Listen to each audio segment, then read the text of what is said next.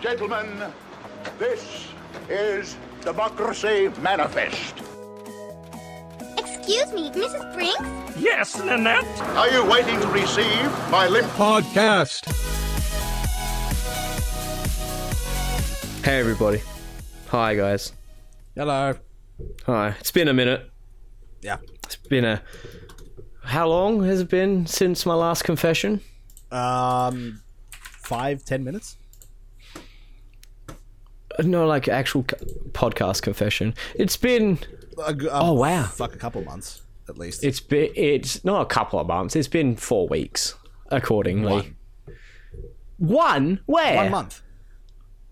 Uh, it's been okay, it's 1 month. Yeah. You need to contextualize that. Just be like, "Oh, Yeah, well, you One. we were talking in I months, said- and then you said like I was talking four weeks. Yeah, I said then you changed it on me. So it's like four weeks, one month. That's why you gotta adapt to survive. Also, Jaden's here. Hi, I'm Chris. I'm and Alex. uh And I'm Jaden. And And, Jaden. we, And we are- are the Three Stooges, apparently. no, that's you. That I mm. That's I- me, is I- it all Three how- Stooges? it, it, it went from like no to a oh you're kind of right, but yeah, fuck you. Truth hurts. Anyway, uh, yes, it's certainly been a while. Um, due to mainly uh, time management for the first couple of weeks, and then uh, my voice decided to uh, have the audacity to lose its audacity, and uh, I wasn't sick. It's just my voice was fucking went, and that's just horrible. Because you guys heard how bad it was. yeah, it was. It was still there, but it, it wasn't there. Or like, fucking the croak, the you were croakiness of a dead horse. and that's all you get. Yeah. yeah, it just Speech wasn't still clear and concise, and I just wasn't doing that or any recordings with that because that would just sound like absolute ass to listen to. Correct. But that means that uh, maybe you guys actually have done some stuff with your weeks this week, slash the past couple of weeks. Past couple of weeks, a little bit, but most of our weeks will still probably be the exact same because well, both Jaden and I have gotten into playing um, XCOM Chimera Squad. Yes, So I've got that. Chimera Squad. I've played like two missions. I'm like, cool, but then I just went back to Final Fantasy VII because they're like, because like I'm not not saying it's bad. I'm saying like this is fun. I can't wait to play this game after I've done Final Fantasy VII. Yeah, you just got other games to you got to move through first before you can commit to that. Exactly. So yes, tell us about Qui Qui Chimera Squad. Chimera Qui Qui the fuck yeah Chimera Squad. Well, Forget all you basically, it's a uh, short little, short little kind of side story ish.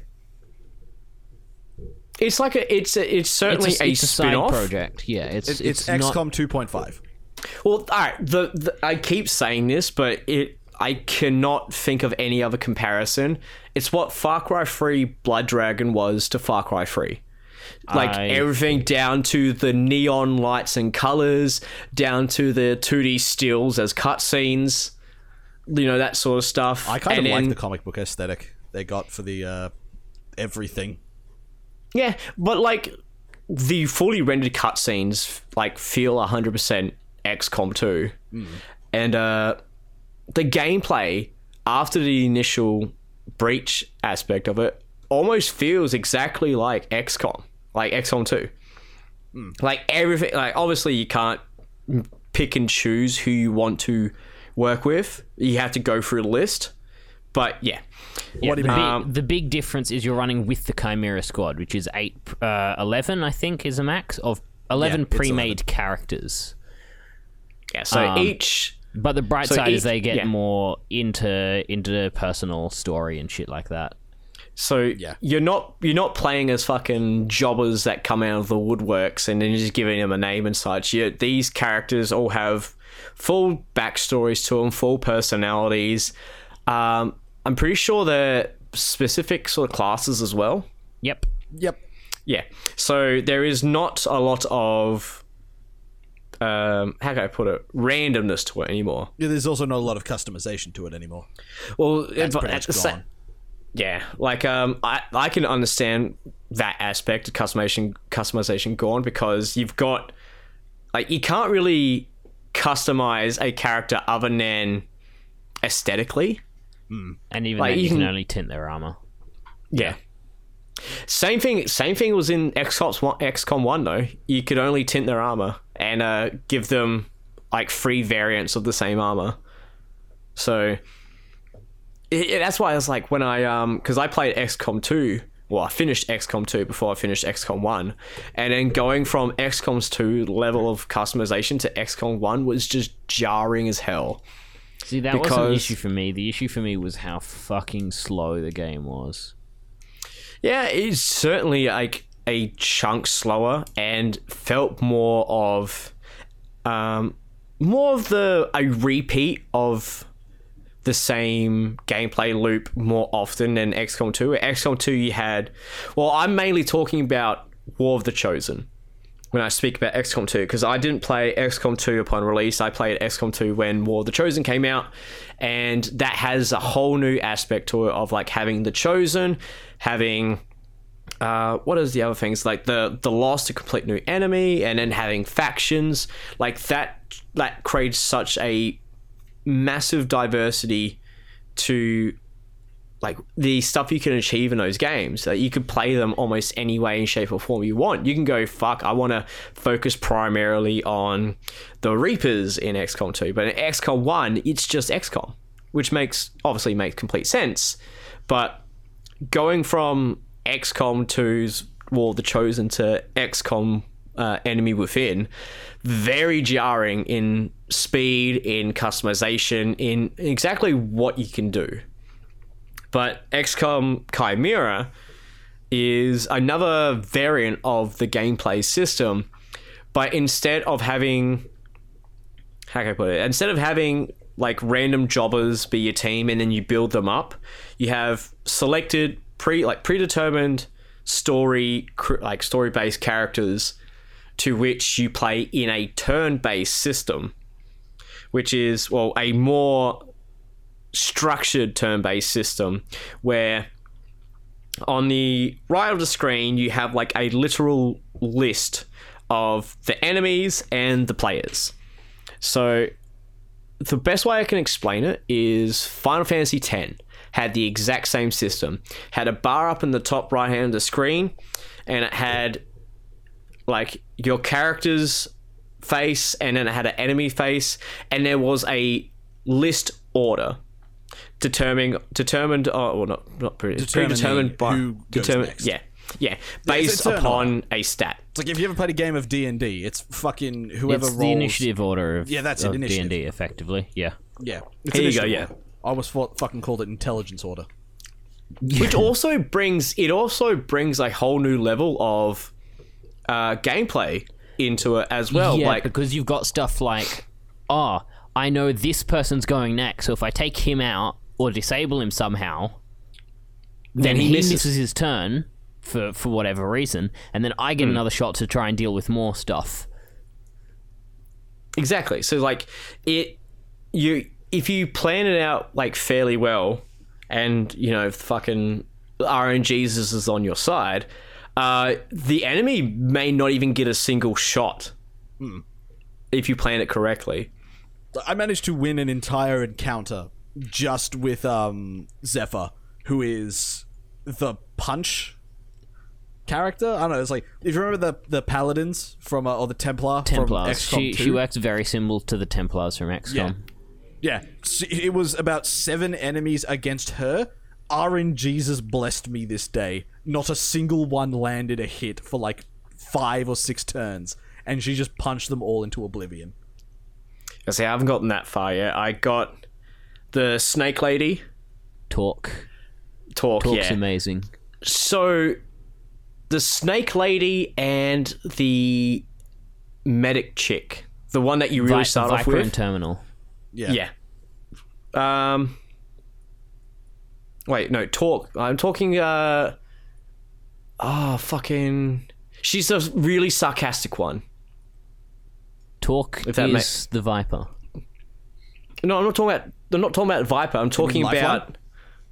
I she's one of the first starting characters you get. You start with uh, You start with Godmother, Terminal. Terminal, um, Does she have Cher- the drone? uh, Cherub Like and the- Verge. Uh, Verge is the psychic, and Cherub is the shield operative. If sh- does she have the gremlin drone? Is that is that the one you're talking about? Yeah, Terminal. Terminal's the one I'm talking yeah. about. Yeah. Um, I had like a fair amount of like great encounters, or not uh, encounters, um, engagement between Terminal and Torque. Like they've especially some- when um, Everyone's Hmm? got great interactions between each other. like one I just started pissing myself laughing is when uh, I got Torque to because Terminal got hit pretty fucking hard, so I needed to get Terminal out there, but it wasn't a turn yet, so I used Torque's uh, like grab to get Terminal out. And when you do that, Terminal Terminal's just- just like, wee! Yeah, I was, I'm just sitting there laughing my ass off about it. It's like, it's just so stupid. Yeah, it's just, there's enough character there that these people, like, that you can sort of get along with as you're playing with them. Yeah, and, And- that's, that's that's what I'm saying. That is the advantage of yes, you lose cus- customization, but I like all these interactions between characters, and they are chatting up and interacting in missions. Like everyone that Viper that Torque does the tongue grab on has voice lines for it. You know, if My, my favorite one, or of two. Torque's voice line voice lines is when she goes to grab someone and she's like, "Fucking, you better have taken a shower before this." But it's like, um, I do like Torque's engagement with, um, the Whisper? guy who's at Headbase. Yeah, whisper. Yeah. How do you put in so much d- stupid optimism into terrible situations? Oh, well, I'm Canadian. Canadian, Canadian. Oh, the maple flavored ones. Did you just say flavored? It's like that. It's like, oh, someone, I think Terminal cracked a joke, and the guy's like, kill me now. and Torque's is like, you all heard it. You all heard it. I'll do it. I'll do it. Because there's like a budding conflict between the two, but it's not, I wouldn't say it's like hostile. I wouldn't say it's hostile, um, like a budding personality thing, but like Torque's just like, man, I hate you. But in the kind of way, it's like, yeah, you exist and it's fine, but man, you suck. that kind of way. Just, I just, just laugh my like. I've only played like an hour of it, and I already like just from the initial set of characters that I've gotten. Like just having a great time with them, like and just enjoying my time with these characters. Yeah, and even the characters, those- a lot of them, it is, it's still XCOM, but it's it's much. It's quite silly. It's quite kind of campy. there's and a it's yeah, there's a lot of there's a lot of campiness around the corner, like around the edges of this game, but at the same time, it's still like the same XCOM, like aesthetically and essentially in a gameplay element as well. They've just changed the way you engage fights rather than changing how the gameplay works. Like the core gameplay of XCOM is there. It's just changing how you engage in that core gameplay which is like all right so you have to get know your cover system your hit percentage um, obviously like destroying areas i like all the xcom great xcom stuff there. And you have like these characters which are likable characters which like i can't see anyone who plays xcom going nah fuck these characters. Or honestly going man i hate these characters. Unless they find like one they don't like which is fine. But overall like they're really like strong characters. And but that is like also the uh, negative aspect of it. it is like if you really like XCOM for your customization and for the how can I say it's a how you can change a lot of stuff around the games. Like and especially like, versatility and creativity. versatility yeah the creat- versatility the creativity. If you're into that then this is not going to be for you. But at the same time the game is dirt cheap. Like For the moment, it's dirt cheap, and that could easily change because it is on sale. Yeah, so basically they released it on sale f- uh, for half, price. price. So we picked it up for 15 bucks Australian, which is fucking nothing, honestly. yeah, it is. It is like, yeah, it's, it's incredibly cheap. Um, I'm guessing it would be back to its regular price now, which is yeah, Nope. thirty. Offer ends on the second of May. Oh wow! So yeah, still got some time to pick it up. Yeah, you still have Half price week. Price. And honestly, And for a game to come out with a half price sale, like Jesus. yeah, it's. I mean, obviously, it's partially just um, a tech demo for XCOM 3. Yeah, like Yeah.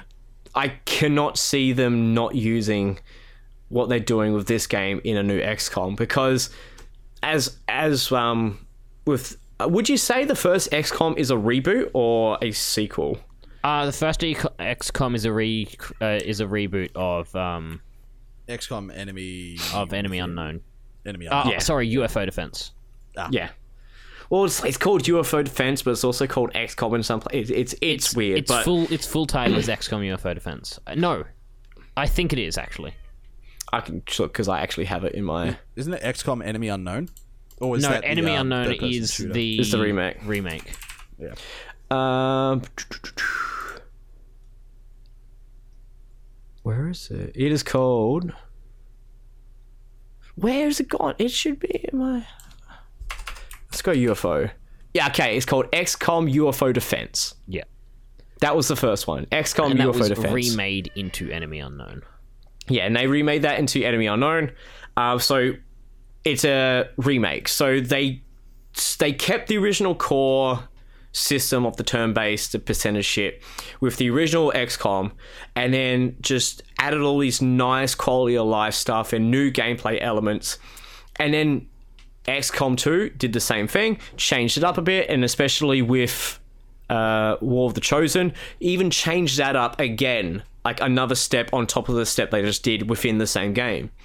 And now I feel like they're going to incorporate this system in some way, shape, or form. Like, I highly doubt they will just copy this system directly because uh, I, yeah, I said, like, the being able to select whatever character you want, um, I think is almost essential when it comes to I can I can XCOM. guarantee that XCOM 3 is not going to have um characters like that. They're Yeah. they're going to keep the um making your own squads.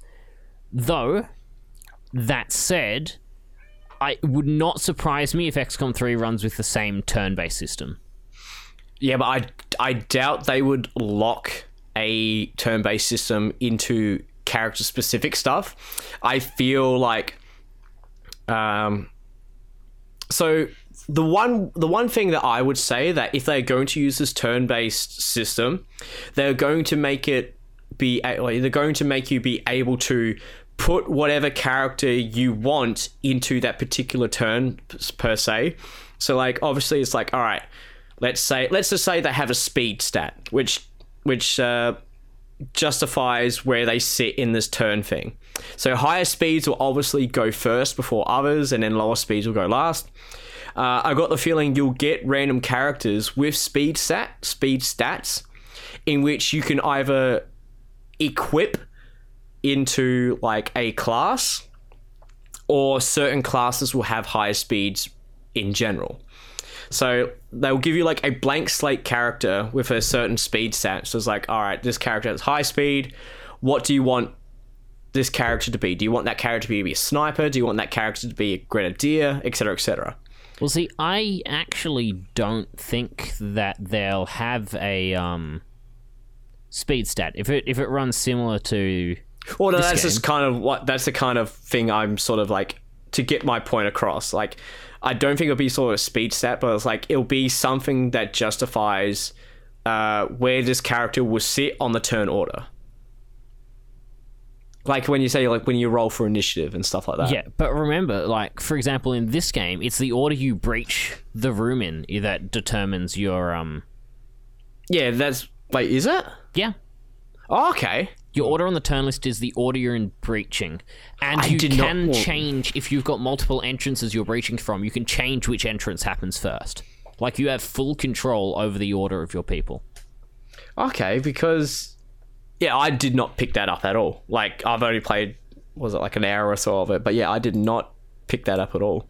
Yeah, f- oh fuck, thirty nine minutes. All right, I played thirty nine minutes, but yeah, okay, that's pretty interesting. Then that, yeah, yeah, then yeah, that would obviously be the determining factor then.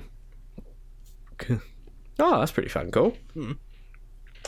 So, how far are you guys into it though? What? How do you have like an end game in sight, or does I'm- it? Yeah, Is I there- passed it about two hours ago. Oh, so you beaten it? Yeah, it's a short game. I'm, I'm a Well, third of the I way expected through. it to be a short game, and I'm happy with what the game is. Well, I said like we paid like, you know, Fuck all. yeah, Yeah, fifteen and dollars you for a got fifteen. you've hour gotten seventeen hours out of it. yeah. Alex has nine hours out of it. I have zero point seven hours. Six of those hours, actually no, six. Three of those hours don't actually count for me because um, the game crashed and I lost my save, Ouch. so I had to start a new one. But I am back to a third of the way through. I I have heard a few a few reviews talking about crashes. I haven't heard of any lost um Saves. saves. Wait, you don't but I've rotate your heard about- saves? I've heard no, about because I crashes didn't. and I didn't stuff. save the game up to that point, so I was just running off autosaves. So it was just I was just running completely off autosaves. And I'm like, oh, I'll save the game and go to bed. So I'm just like, just after this one mission, and then as I load into the mission, it just crashes. Fuck, crashes and burns. Yep. And I'm like, fuck it. That's enough. Because, yeah, like, well, that's why I that's why I rotate my saves. So like when I make a save, I have like save one, save two, save three, and I I do that with almost every game I play. Is like I'll, I'll rotate rotate the saves around just in case like. I especially do it in JRPGs because if I get myself into a fucking corner where it's like, oh shit, I've missed out something or I can't beat this boss because how fucking unlevel I am, I will just revert back to a previous save and then work my way up from there. And I had to do it. The only time I've actually had to do that out of my entire like RPG history is in Persona 3. So I've only had to use it once, but I do it every time I play, you know, Because like a long or a a decision heavy game. Especially like Final Fantasy, Final Fantasy Seven remake. Like I've been rotating those saves like mad to the point where they stopped giving me new saves. I had to rewrite old ones. but yeah, fantastic. All uh, right, so what else you guys been up to? Um. Well, I'm still playing Dragon Ball Fighters as per usual, having fun with that. Um, Monster Hunter Worlds had some new stuff on. On that note, though, I haven't been playing any Monster Hunter World, I have. and um, good for you. Yes, and Um, what else? What else? What else? Oh yeah, I just started playing Hollow Knight recently. That's a lot of fun. I am about ten hours into it. so I can't really say How- much wha- else other d- than it's a lot of fun. how what would you say I'm trying to word this because currently right now we're playing through Ori and the Blind Forest. How similar would you say Ori and the Blind Forest and Hollow Knight are in terms of structure? Um, Hollow Knight seems more enemy focused. That's Yeah, what that's I'd say about true. it. Hollow Knight's more enemy focused, or is more puzzle focused. Yeah, I, I'll play that because yeah, like I it's been a while since I played Hollow Knight. But they're both the same But- style of game. They're obviously yeah they're both same style of the game but they both have massive connected overworlds with um, hollow knight doesn't have as much puzzles but the puzzles are obviously still there with terms of like navigating. It's it's a metro Metroidvania through and through. Yeah, oh, just, saying, in, just saying that term Metroidvania reminds me of a whether in Ori and the Blind Forest, honest like like you've seen, now that we've got the dash, even the enemies are puzzle pieces. Yeah. And so you your enemies become uh, not only a puzzle piece, but you can also use enemies to traverse the world, which is something I haven't seen done before. You know when you just grab the enemy, like you grab the enemy's Yeah. attack to then move yourself around, or you can just grab the enemy to move yourself around. Yeah, being With that, able uh, to basically parry attacks with the dash and bounce off them, and then like we saw in um, the area we're up to, the wind area, the puzzling is literally bouncing off enemies to get to where you need to go, Yeah, to move around. which is fucking sick. Alright, so that's your week? Yeah, pretty much. Ori, Hollow Knight, Dragon Ball, a little bit of Monster Hunter.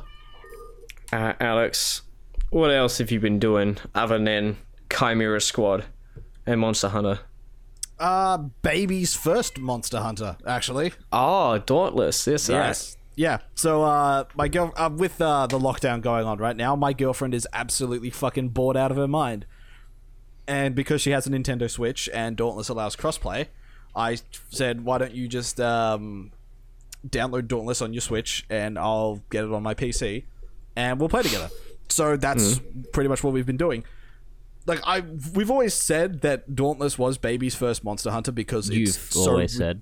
I've always said, a lot of people have always said Dauntless is baby's first Monster Hunter because it is so ridiculously simple and easy. And that's because it is. Like, I tried to get my girlfriend into Monster Hunter before, did not work. She did not have any idea what was going on, didn't understand jack shit about it. it, it all, all she had like a pretty bad time. And that's just because it's it is a relatively complex game, honestly, Yeah. with a relatively high learning curve, which translates to playing Monster Hunter before you learn how the weapons work. Kind of sucks. Yeah. So I went and I put her in Dauntless, and same approach as with Monster Hunter. I didn't tell her anything. I just let her go off and do her own thing.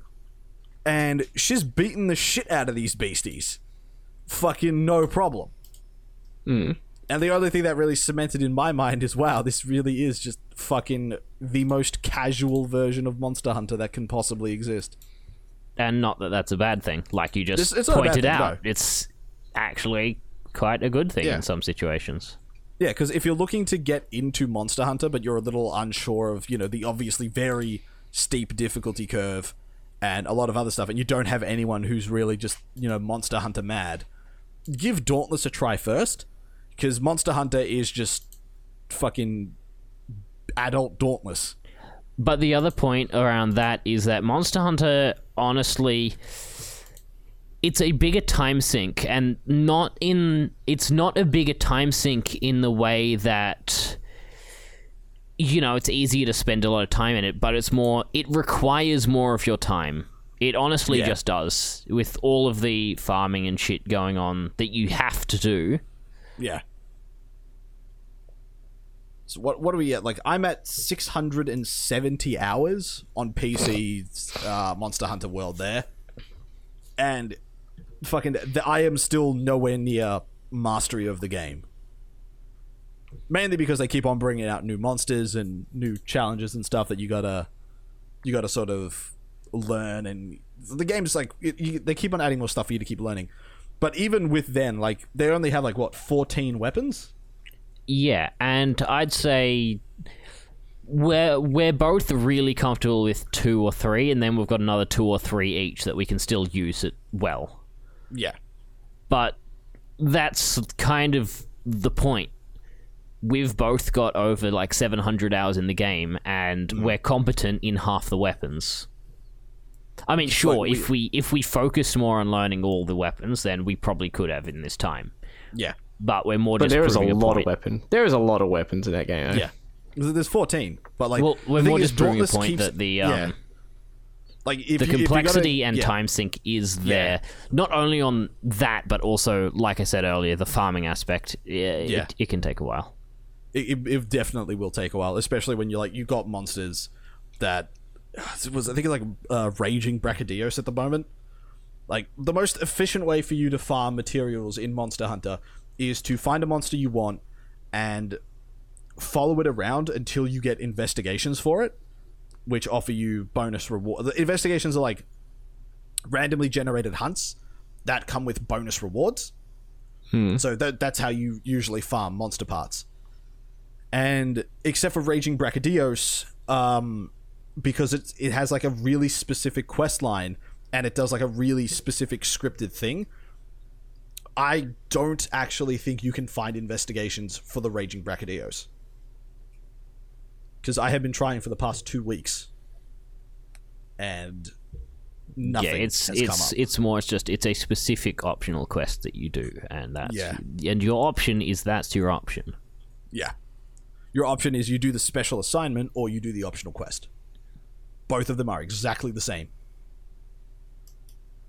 That's it. And then there's also the fucking Super Saiyan Punch Monkey, which is the Furious uh, Rajang.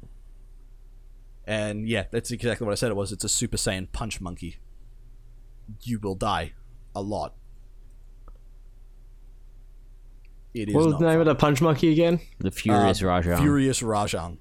Yeah, It's I hear you guys talk about that a lot in I mean, chat. the the Rajang in and of itself was straight out of Dragon Ball re- reference, Yeah. and it was intentionally designed as a Dragon Ball reference.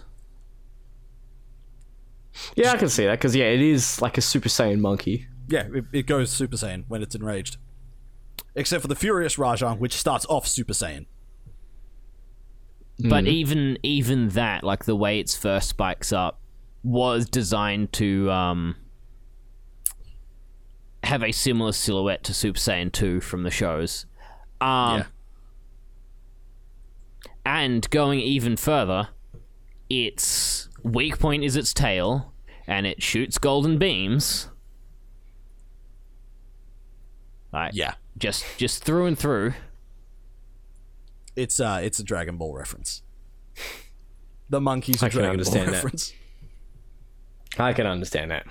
But other than Monster Hunter and uh, Baby's first Monster Hunter, Dauntless And Chimera Chim- Squad. and Chimera Squad. But that was And Chimera addressed. Squad. Uh, it's fucking what else? We completed our Valkyria Chronicles 4 playthrough this week. We did. Yeah, we did. We did We did. what? Three you guys- recording sessions? No, there was only two Two. because one of them Two. was five hours, Yeah. and we started Four. like 10 p.m. It was four and a half. Was our was four and a recording? Yeah, half. four and a half. Uh, we're pushing five. Yeah. So I just fucking click over to recent games played. It's just Valkyria Chronicles 4. Don't need to talk about those. Doom Eternal. I'm starting my uh, 100% Doom Eternal run. So I'm just hmm. going back through every single mission in Doom Eternal and I am 100%ing it all. Now, the most the most saddest thing about Doom Eternal for me is that I got my key from like I bought my key and it turned out to be for the Bethesda launcher. And since it's not on my Steam, I completely forget I have that game. Oh. like Just add it 'cause to your Steam. Add, add an on I Steam did, Steam. and it kept crashing. Like Oh. Bethesda, Bethesda did fucking something because if you boot it up through Steam, the game will shit the bed and then just crash. Jeez, alright. That's not supposed to happen. Because It's yeah, definitely not I, supposed to happen. I bought my key online and um, yeah, I bought it through Is There Any Deal, and yeah, I I it's obviously my fault because I didn't see it's like oh it's not a Steam key. They it, it didn't fucking you know bright didn't flashing lights, or Not it didn't bright key. flashing lights say like no not Steam key. It was just like in the like in italics just underneath the picture uh, for Bethesda launcher. And I completely passed that. But yeah, I keep forgetting I have Doom Eternal. Even though it's a great game, I do enjoy it. It's certainly like a lot of fun. It's very difficult, and I want to do a nightmare run. But I just keep forgetting I have it yeah. because I look at my Steam and I'm like, oh, what game do I want to play? And it's like right now, like I don't know. This year's been like really good for video games so far. Like really there's been some playing video games as well. Hmm. It's like it, it, there's a lot of good stuff that's just come out. Like you know, we had the Resident Evil 3 remake. We've got uh, Doom Eternal. We had Final Fantasy. Uh, for me, like carrying into la- like late last year, we had like Death Stranding. Um, there's not really much other big games that have caught my attention that have come out yet. Uh, or have come out recently. Um, but yeah, it's it, it's really good for games. But unfortunately for me, since Doom, I had to take Doom Eternal out of my uh, added Steam games through the the non Steam library for shit. I, I keep forgetting about it, unfortunately. And it, it is also kind of topical at the same time because uh, Mick Gordon says the fucking guy behind Doom Eternal's music has come out and said, yeah, might not be on the next Doom project because uh, the way they like I make the music, they handle the mixing and mastering and all that sort of stuff, and they just fucking botched all of it. like Oh, looking yes, at did. looking at like the audio graph in which you get to see the uh, spikes and audio, all the basically a visual graph of the audio that you're seeing. Um, everything is almost like a solid bar. Like a, so, like when we look at uh, Audacity recordings as it's recording, like you can see uh, the wavelengths or the wave, the peaks and that sort of shit in Audacity. Um, now, just imagine if that wasn't like sharp peaks and was just close to a solid bar. So everything sounds mushed together and just sort of like it's badly compressed. So when we have a when we compress music or we use compressors in music, it's to make sure it's to help uh, with peaking audio, which doesn't do which stops any distortion and clipping. And whoever did the mixing for the OST just fucking compressed it to shit and it just kind of sounds muddy. So the only decent audio to get for Doom Eternal is from the game itself. If you can rip the audio from the game, do it because at least that mixing was done a lot better because it was done by people who were working on the game to implement it into the thing whatever company handled the OST just fucked it up to the point where Mick Gordon's just like, yeah, not having it, not happy. Just I don't I don't even know if I want to do this again. I Which is a don't. shame. I, all I all I know is I heard about the hey. Um, You done fucked it up. yeah, but that's it. I've heard nothing else. So yeah, you're doing your 100% run on Doom Eternal. Yep. Uh, just How's that going? Doubling. Uh, it's it's going pretty well. Like it's it's a bit of a slog when like missions that would take you like ten to fifteen minutes to do now take fucking half an hour because you're peeling apart the environment. Like, is this a wall? How do I get over here? I'm constantly checking my map before I jump down a hole to make sure that I'm fucking I'm not leaving anything behind. Shit like that. See, speaking of like Doom Eternal, so it's, it's even happened with Doom 2016. I now realize why there is only three slave save spots. You have one for the 100% run. You have your second for the nightmare run, and your third for the your Ultra Nightmare run. and then and then you have your third for the ultra nightmare run. That's why uh, that, that's why there's free slave. I keep saying slave spots. That's not how. Mm. Well, I mean, technically, you you're the one slaving away to get it done. yes, but are you really a slave if you're enjoying it? That is a whole nother can of worms. No, they're enjoying it. They're enjoying slaving away at Doom, quote unquote. Hey, I gave them a safe word until they say it. We're going to keep going. Oh, we were thinking two very different things. I was thinking of African American history. You were thinking of sex. All right. So- So I was not being racist, just perverted. I'm not being racist. I'm just saying, like, You're being historically accurate. I'm being historically accurate. I like, too then plant- historically- plantation owners be like, "Nah, these these guys enjoy picking cotton against their will. They enjoy it." and then like, "Yes, master. Yes, never better." never better. Uh, Yeah. All right. So is that- Kenny's Kenny's sitting here going, "I love digging holes for myself." yeah, I got I got to have somewhere to sleep. Yes. Uh, doubling back though. How did you guys enjoy Valkyria Chronicles? Because you started talking about that, and then I interrupted you to show you Riley's tits. Riley's tits. Oh, that's right. Right, Riley's tits. no, it was censored. Min- Minerva censored it. Oh yeah, the. Do you think fucking Jap like Jap porn would change forever if instead of just having like pixelated shit, they just had hands blocking the view? just hand people like people like sitting out like just outside the bed, just using their hands to cover the genitals from the camera. Do you think that would just either make or break Japanese porn industry? I, d- I don't. Because it's essentially the same thing. It's essentially the same thing. I rather I rather see someone actively be there to defend defend the innocents rather than seeing what could only be mutilated genitals.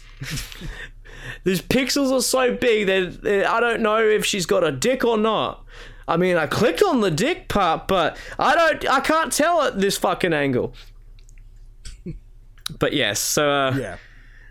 How did you guys I- enjoy Valk? so I enjoyed Valk 4 a lot. Um, I've beaten the first Valkyria Chronicles, so like there's a lot of things I can contextualize that I see. Jaden hasn't beaten the first Valk Chronicles, so when we talk about uh, the stuff that happens in Valk 4, uh, if I was to reference anything, uh, we sort of like dance around the situation because they are some parts are actually like decent spoilers for Valk 4, which I didn't want Jane to hear with his virgin ears. Um, but yeah, I, I really enjoyed it. I feel like how do I put it? There's a scene in Valk 1 where a particular character dies that uh I feel is a lot more impactful than uh the character that dies in Valk 4. But the the reason why I say well, it's, it's definitely down to a personal thing, but the reason why I say that the Valk 1 death scene has more impact is because in Valk 1, that shit wasn't coming. Like, that, there wasn't a lead up to what happened, it just happens. Yeah. And everyone just has to deal with it as it happens. And, like, you see, like, them having to process this and having to deal with like the shock of what just happened. Whereas in Valk Four, um, when that character there was a dies, setup, and you knew what was. well, it's gonna not just a setup, Come on, that but man the was waving a characters. death flag That's- the Yeah, I know, but- game. Yeah, no, but like the character, um, everyone's just like, no, don't. And then when it happens, they're like, oh no, and then the emotions run, and then that's it. Like, like they only just sort of reference him or reference that character in sort of like we have to do it for him every now and then. And it's like, okay, whereas in Valk 1, it's just like they have to it feels like they carry the death a lot further and a lot more uh, with a lot they- more Yeah, impact in Valk 1, than they give you an entire mission like to make up for the death. Well, I can't speak for that part because Yeah. I've Yeah, 'cause played you'll have to do, you'll have to let us know Yeah. when you get to it Yeah. I'm comparing against a null zone, so it's not really fair.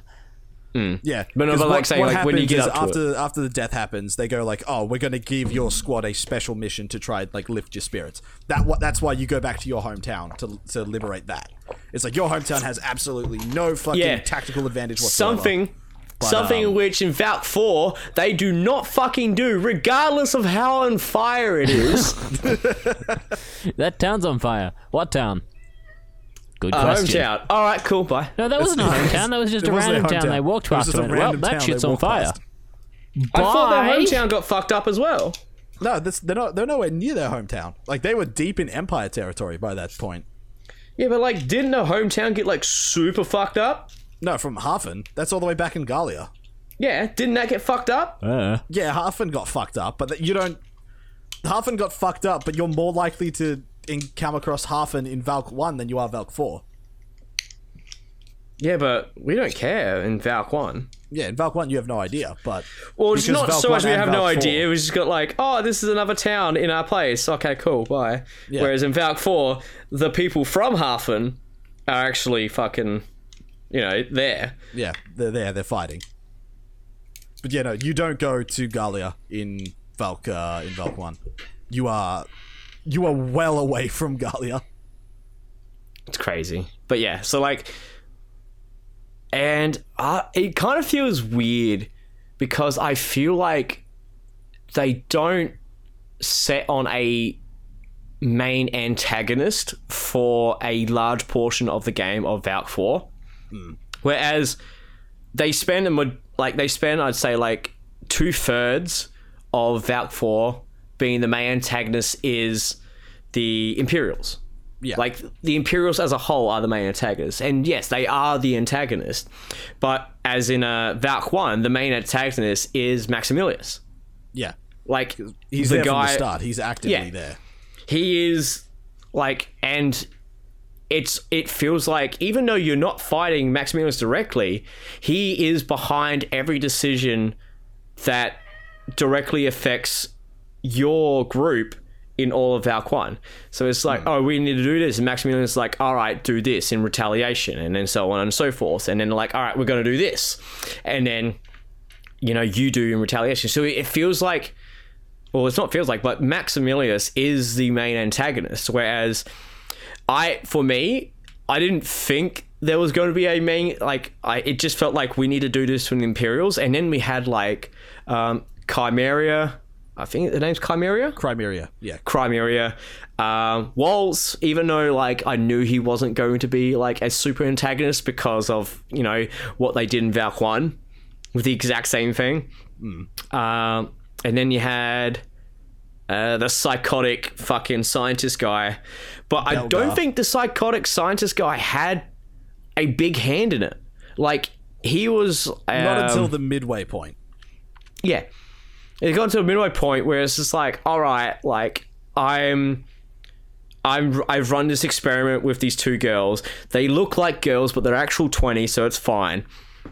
Uh, we we go over this in our playthrough, and it's like I thought that was sort of his his claim to fame was like, okay, I've been experimenting with these girls, and you know I done some experiments with uh, the Valkyria, and that's what I thought it is. He didn't feel like he had much say in what happened, other than I've made these weapons, go do weapon things and then he becomes the big baddie, which is like, okay, cool. But when he does, he's actually like a a, a reckon, reckonable force. Like he's actually an issue. So it's like, okay, it makes sense that he's the bad guy, like the main antagonist. But until, as I said, like two thirds through the game, it felt like there wasn't. They never settled on a motivator against us. It's more of like, hey, we're doing this because you know, obviously we're in war and everything just sort of felt like everything he did did not have impact until you know a good chunk of way of the game. Yeah, I And it's just like, oh, I don't know how to put it, but it just I don't have a way I'd say how I do it, but it, I definitely do it differently. The story structure or pacing felt a little weird, and I I can't really describe what I think about it, so I'm not going to pretend I'm some knowledgeable person. But it just I don't know, it felt weird to me. you trying to front? trying to front? Yeah, okay, sure. Okay, okay. Just wanted to know, but yes. But yeah, like I said, I enjoy definitely enjoyed it, but at the same time, I felt one did some story stuff better. Yeah. One had But- a lot more of but- a uh, concise story. So the, the way that I'll put it is, one had a better story, four has much better gameplay. Oh, so much better gameplay. Like so many quality of life improvements. Like I still can't get over the fucking uh, I- Edelweiss ha- taking two command points to move and is a game over objective. It's That- a, it's a it's a walking lose condition. And it's like you need to use the Edelweiss. The Edelweiss? Uh, you need to use the Edelweiss. Edelweiss. You need to. Because if you don't, you you fucking it's like free money. It's Yeah, like it's if you don't it's- use it, it's so it's powerful enough that you kind of you're severely handicapping yourself if you're not. But on the flip side, it costing two command points and just you lose the mission if it dies makes it uh, really risky. it's it's Mm-hmm. it's risky, but it doesn't even like it doesn't even feel like a risk reward system. it feels like if you're not using it, you're going to lose out. If you do use it, then you're going to Lose the be- mission. You're going to lose the mission. It's like there's like, like you say that's risk reward. You do it without it. It's like well, no, you have to use the tank. Like, Like the not tank using the ta- automatically deploys every single mission. yeah, it's not just that, but like not using the tank only makes the game like irritably unfun. Yeah. Let's also not forget the final mission in Valk 4 that if we were playing by Valk 1's rules would be literally unplayable. Yeah, well, that's why I like the final mission of Valk One because they just fucking give up the tank. It's like don't have to use the tank. I'm like fuck yes. But then like even then. The mission leading up to the final mission Valk 1 is like, hey, you still have to use the tank in the most inconvenient, unfucking professional and stupid manner where it's like all right you need to angle the tank up on this hill so it kind of shoots upwards but that's in the middle of enemy territory so you have to shoot and then move but you can't move it more than a couple times because that's half your command points gone. But then you kind of have to move it back again for the next it's fucking like maximum annoyance levels with it's- you move your tank three times and you can maybe move one scout and that's your turn gone. Yeah. And I said with two command points and the fact that it doesn't fucking move far. Uh it's It has about the same movement range as a shock trooper, yeah, which is, which is not crazy. the best. it's not great. Yeah, but yeah, then you- I, I did. have, I uh, did certainly yeah. enjoy Valk Four, and I Yes. and I'm def and I'm still going to be playing through it myself as well Oh yeah. Because there's a lot of things I could have done better. because there was a lot of um because I was watching the interview they had with Valk 4 there's like oh we have we've changed up the missions because a lot of the big complaints people had with Valk 1 uh, was that they could one turn every single fucking mission by just defense boosting a scout and running them in, run them through. Running it down mid. Yeah, because that's that's what they did. Was like they would defense boost Alicia because Alicia had a um, a fucking uh, what's it called a potential where whenever she her movement points hit zero, there is a very big chance she'll just recover everything immediately. Yeah, and yeah, I just remember that keep one. going again. And Minerva has the exact same fucking potential. But we Ah. we saw it like once with Minerva, like Yeah. once. Like, because we were we were rarely running out of movement points because we were actually I was actually going through and fighting things properly. I wasn't just running it down mid. That's But what if you I do did is run wanna it down mid. if Mid is fed. You gotta run it down mid. But if I did run it down mid, uh, we probably wouldn't have. Uh, no, we still would have had those long ass recording sessions because they did change up a lot of the missions, yeah, especially Like that the one, final mission. It was like because there's definitely one Fuck mission that. where it's just like, all right, here's this fucking mission objective. It's like, all right, you need to defeat the tank commander, and that's the mission objective. Cool. And we're like, oh, there's no way this is the end of the mission. There'll be a second objective after it. But just to find out, let's just throw an engineer and eight more to shit. Oh, and it's dead. And yeah, and we won. an engineer, uh, a fucking Engineer Riley and a, half a, attack otherwise. boost as well, or Yeah. anti anti yeah, anti armor anti boost. anti armor boost, and mission done. yeah, ba- basically just throw a shit ton of shells at it until it dies, and then all of the troops surrounding you just let you go. You won the mission. yeah, So yeah, definitely enjoyed it, but I'm certainly gonna be playing it more myself. So is that your week done? uh, a little bit. I have one more game that I want to talk about. Hmm? Uh, it's a game called Terra Tech. Oh yeah, that game, that sort of building game you're playing. Yep. It was free for a while. Uh, the free thing has ended, so Steam now wants me to purchase it. I've put 27 hours into it.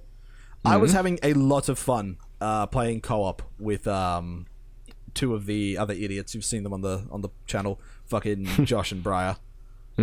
Having a lot a lot of fun playing through that. Uh, unfortunately, Briar's never on, and Josh is a little bitch. So I played about a good total of maybe two hours co-op, and the other 25 were fucking by myself but it's actually really fun. It's like the game has so much creativity in it, like ridiculous amounts of fucking creativity. I was like, I've got to fucking if I can actually load up this screenshot, I'll show you guys exactly what I um what I'm talking about. I'll put it in our uh, in our special chat. But yeah, I made the I made this fucking monstrosity here, and all it is is it's a flatbed with two batteries and a magnet on the back. Hmm. So you're just So driving past and stealing people's shit with a magnet? Yeah, pretty much. I just I I've got all guns on the front, so I just run past and do drive-bys. That And drive-by fuggery. Yeah, so, So so, you, you run up, drive, drive by them, blow bits off, drive past, and the magnets just steal all the bits you shot off them, and then you fuck off with your new bits. Pretty much, yeah. Perfect. Uh, I'm going to quickly interrupt with a PSA. If you like JoJo, JoJo Bizarre Adventure Eyes of Heaven is uh, on sale for nine dollars on PS4 right now, down from sixty. Ooh.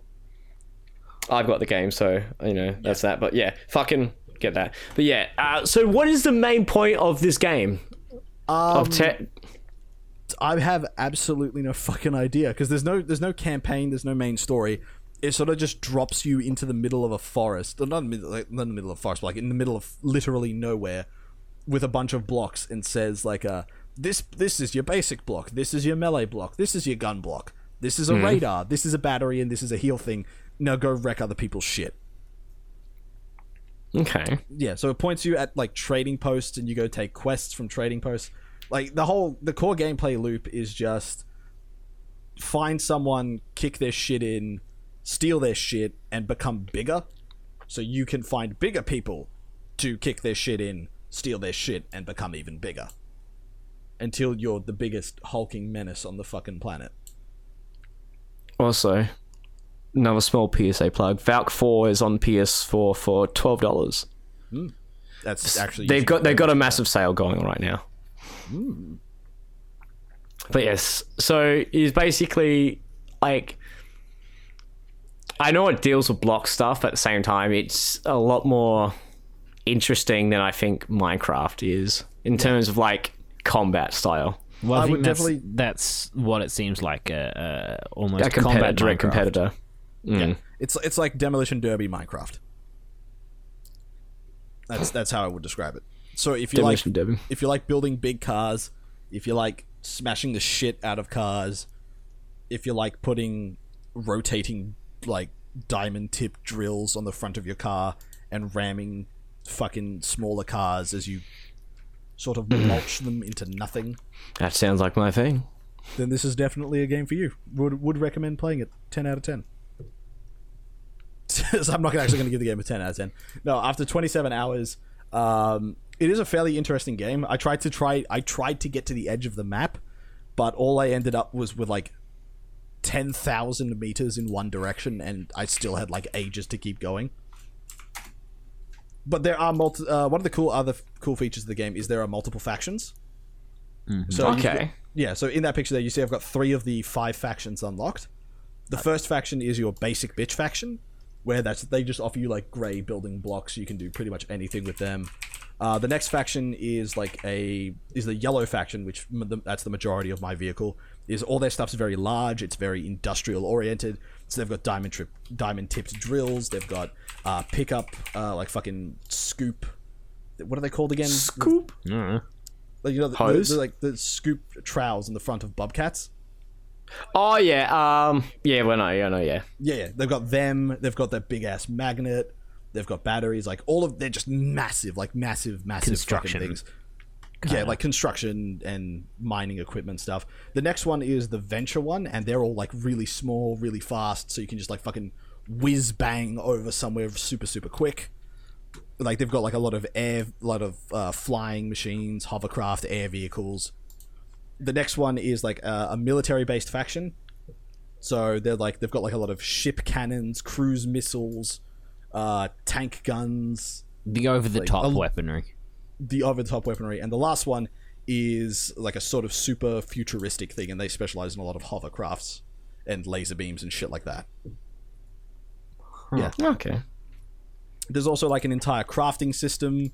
Uh, there's like manufacturing things. You can build a base, so you, it's not just you carry everything on your back. You just you can build a base. There's a lot of there's like AI modules as well, so you can construct AI controlled robots to like guard your base. You can even put an AI controlled module on a car, and you can have the car follow you around.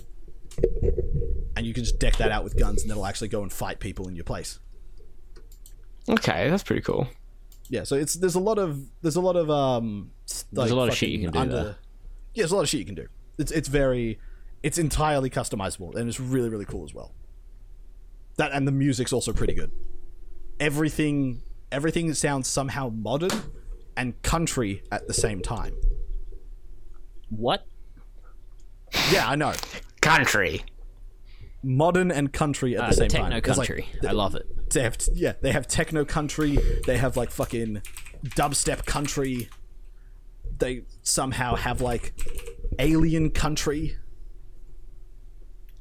like you know the so- you know the sound bite that plays whenever you whenever you hear like the term like fucking big off-road trucker the soundbite that plays in your head Yeah. yeah everything sounds like that but not Just trucking along. yeah, just trucking along. Everything sounds like that, but modern. And each of the factions, uh, whenever you encounter sort of uh, vehicles belonging to them, they all have their own unique songs that'll play when you get into battle with them. Oh, that's nice. Okay. So you you know who you're up against. So yeah, that was uh, that was Terratex, and that's my week done. Okay. So And yourself, I'm gonna quickly. Alright, so I'm gonna I'm gonna try and skim through what I can personally. Um, games that I've been playing, three main games. Mainly, wait, three. Yeah, it's a three main game, four main games actually. Uh, one which is pretty uh, over and done with.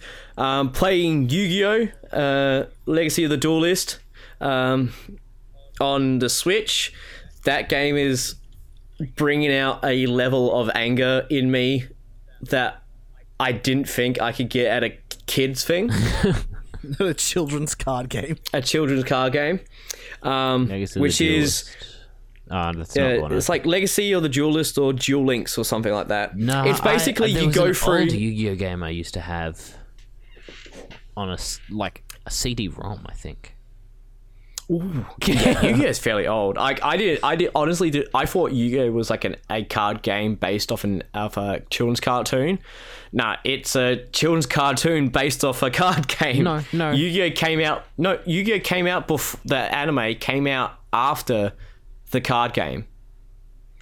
Yeah, the anime is based on the card game, and Yeah. the anime does jack shit for teaching you how the fucking card game No, plays. I believe it's the other way around, and the reason for that was season one of the, or they came There's out around the same time. zero, yeah. season one of the anime came out before there was really any draw to the card game, right? So the anime went along and basically just did its thing, and then season two or so, I don't remember if it's the start of season two or season three. They're like, holy shit. The uh, card games actually got really big. So they addressed it in the universe as a change to the rules of the game to make the game rules match the card game rules. Because they don't in episodes one and two. All right, so Jaden's actually right here. It's referred to as season zero. Uh, the uh, season zero came out in 1998 by Toei Animations or Animations, um, and aired on TV. and it did not. The card game did not appear until later episodes in season zero, Yeah, where it was called Magic and Wizards. And then the So, game yeah. got really. And then the card game got big. So, like I said, they addressed it in universe and changed the Yu Gi Oh! anime to use the Yu Gi Oh! card game rules.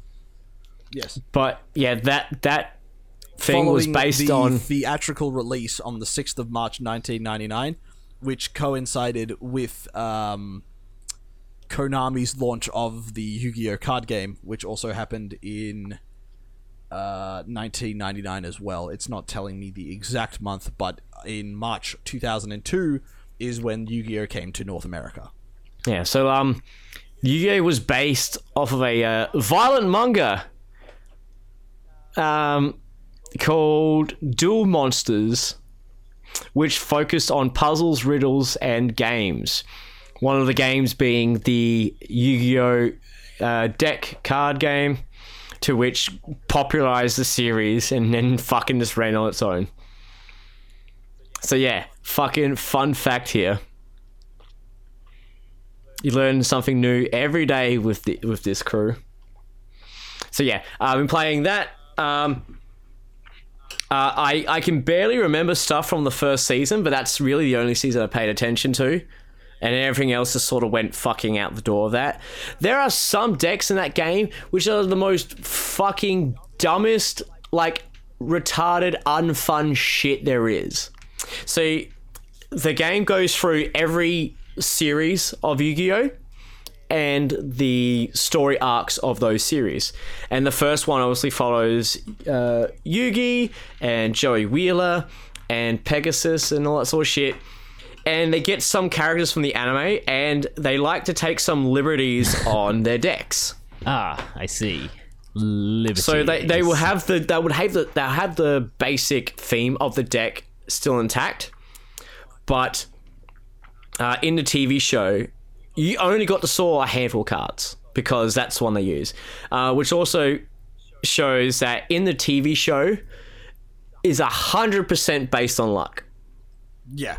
whereas every card they needed to pull, they pulled exactly, yeah. and there is not there's not a card to spare. See, I Where in- remember there was an older Yu-Gi-Oh game that basically the deck didn't actually exist. They so if you looked at their 40 card deck, they didn't actually have a 40 card deck. Whenever they drew a card, they drew a random card with a percentage value from whatever had been manually set for that character. But it Yeah. it meant if they if you restarted the mission, the cards they drew may they may draw cards that just didn't exist in their deck last round. That's what happened. Which is Also, fun So fact: basically- some dude got uh, Exodied eight hours into a speedrun of that game. but how the TV show system worked is that the decks were made like they don't make a deck and then work it into the anime.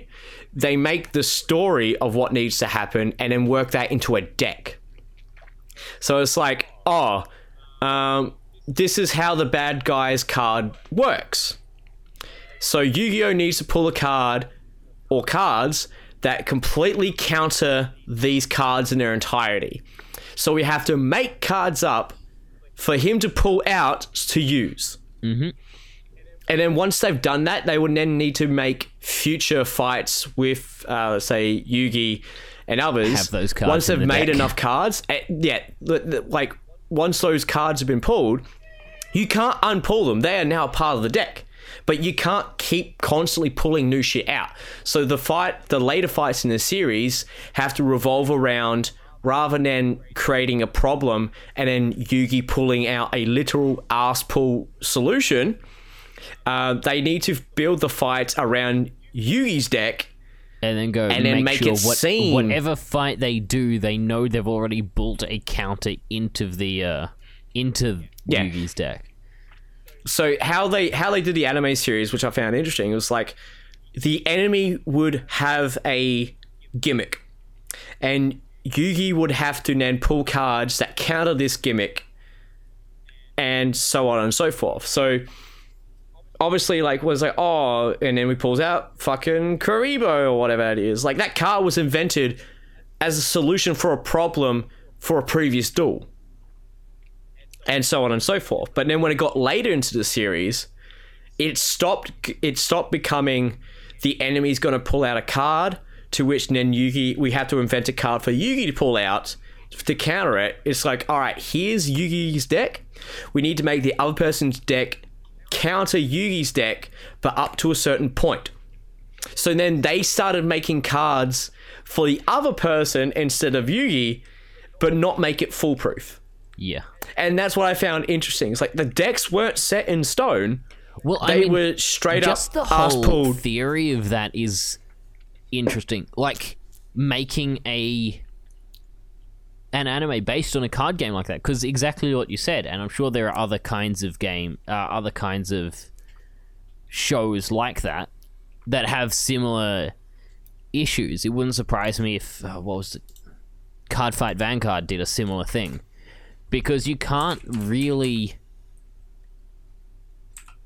you can't know everything hmm. that's going to happen before Exactly. it happens. So you kind of need to go, oh, well, we're thinking this will be the story, but if this is the story, he needs to be able to do this, and we don't have a card that does this, so fuck it, there is now a card that does this. Uh, yeah, exactly. But the smart thing about what they did is they had to future proof a card.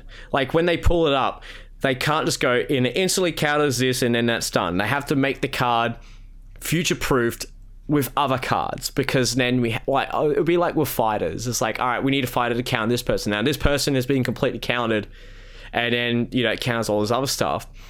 We can't do anything against that well, we have to, we can't build anything against that because it does so much. It's like, all right, we need to make this card, but we need to limit it in such a way in which it can be beaten, just not by this guy, not by this fucker over here. No, he can't fucking beat it. But in the future, someone else could probably beat it. So that's that's the interesting part. It's like they had to, they had to think like so far ahead. They were playing Yu-Gi-Oh while we were playing checkers because they had to think so far ahead with the cards that they pulled, even though the cards that they were pulling were literally just for the ep- like just for the current fight. So that's that's pretty interesting. But yeah, there's this one one fucking deck which just so the game takes some liberties. It fills in some blanks. And with this uh, I think his name's called Panik. So there's Panik and Bonz. P A like P A N I K. I think his name. B O N Z. and then B O N Z. Yeah. So Panik and Bonz. Uh, Panik has a capital P and K in his name to stand for PK, aka Player Killer. That's how fucking hardcore he is. These guys have the worst fucking decks I've ever seen. like legit, their decks have like one card which is fi- like one monster card which is five star, and then everything else is four to one stars. Like when I because in the game, so I was playing through uh y- Yugi Muto's. I think his name is that his Yami Yugi. Is Yami Yugi the Egyptian god? Not Egyptian. Is the Egyptian Yami. pharaoh? Yeah, yeah. So Yugi Moto is the kid. Yeah. Yeah. Yu-Gi-Oh! so- is the kid. Yami is the name of the pharaoh. All right, so you play as Yami versing Panik, and then you play Yami versing Bonz. But you get to play as Yami, so you're fucking making Swiss cheese out of these dumbasses because their decks are shit. All right, they're fucking god awful. And I'm sitting there laughing like, guys weren't even a challenge. So once you play through the campaign, to 100% that campaign, you then need to do a reverse duel, which means who you played as in this campaign, you now have to play as the other person versus the person you play. So it was Yami versus Panik. So now I have to play Panik and Bonz versus Yami. Good And luck it- with that. Literally, their decks are so shit. The only way, the only way I was able to beat Yami was I made him draw cards until his deck was done. That's the only way I was able to beat him. You had to draw Because- him out. I had to draw them out. So, like, because all my monsters are like one to four, and with the uh, like the literal one like five star, like they're all fiend and zombie monsters. It's literally like you need to get these monsters as much as you can get a, like a fuck ton of these monsters out in the field real quick because you don't have to sacrifice anything to summon them. Uh, if you don't, you're fucked or if they have a card in which has a higher defense or attack greater than 2000 or even 1800, you're fucked. So Yami lays down one monster in his first turn, face down. Fucking think nothing on it. I got this uh 1600 attack monster, which is literally like the only highest attack monster in my hand. Put it out in attack mode, go to attack his face down monster. Monster, fuck, it's a, some stone golem with 2000 defense. And you lost. I literally cannot attack for the rest of the duel. because unless he gets rid of that monster, there is nothing I can do. And then it's like there's cards like, oh, you know, you can use this card and uh, its defense gets higher. And like it, it get the defense gets higher depending on how much monsters you have on the thing. So he can't attack me either. because my monsters have like stupid high defense because like I've got this one card out which like gets extra defense uh, determining how much like zombies are on the field. And then I have like all these zombies on the field with like bonus defense. But their attacks are shit. So you're they both can't just attack sitting him. here going, "We seem to be at a standstill." Exactly. It's like and he, it's like he kept pulling out monsters and attacking my monsters, but since all my monsters are like one to four stars, I threw another one down. Until like he is literally like we had one card each in our in our decks left. And since he he chose to go first, he pulls out his card and does his turn. And then I pull out my card and do my turn. But since he's got no more cards to pull, he loses. Yep. And I'm like, fuck yes, cool. And then I do fucking Bonz' fucking deck, and it's the exact same fucking thing. It's the most brain dead, stupid shit ever. It's like, oh, does them do they have like a fucking high defense or high attack monster? They do. Guess you're not attacking for the rest of the duel. And like, I think, oh I think like they have like a few Mirror Force cards, which means like if one of their monsters attack you, any attack uh, stance monster they have gets destroyed. And it's just a few rinse repeats of that shit. I'm like, oh my god. I'm sitting here like I I'm so fucking annoyed at this kids game right now. Like like actively like slightly losing sleep. Because like Of a this children's card of this chi- children's card game. And, oh, fu- fucks! I should not play Yu-Gi-Oh before bed. All right, that's the lesson I learned. You're just Also- gonna get, just gonna get mad. Yeah. Also, another game not to play before bed because you have some weird fucking dreams. Uh, a game that I'm replaying called Deadly Premonition. This game is a bundle of fun. I remember playing it a long time ago because I saw uh, two best friends play, did a LP of it, and it was just so weird and retarded and so bad it's good that I I I had to play it. I just had to, and it's made by this guy called Swery, who uh, he's a bit of a wild card. Like he's uh, one of those weird Asian developers like Suda Fifty One. But yeah, Swery.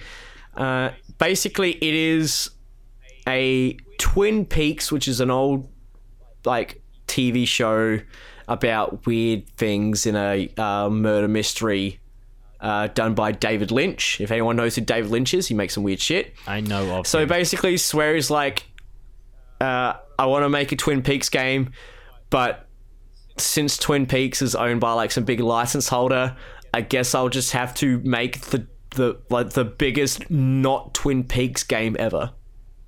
And there was some weird like I remember showing a so the game opens up with the main character Francis York Morgan on the phone uh, so he's driving in like bucketing rain. So he's driving through like absolute rainstorms while on his phone talking to someone, like pinched between his shoulder and ear, s- trying to light a cigarette while typing on a typewriter, not a typewriter, on a on a laptop in his car as he's driving.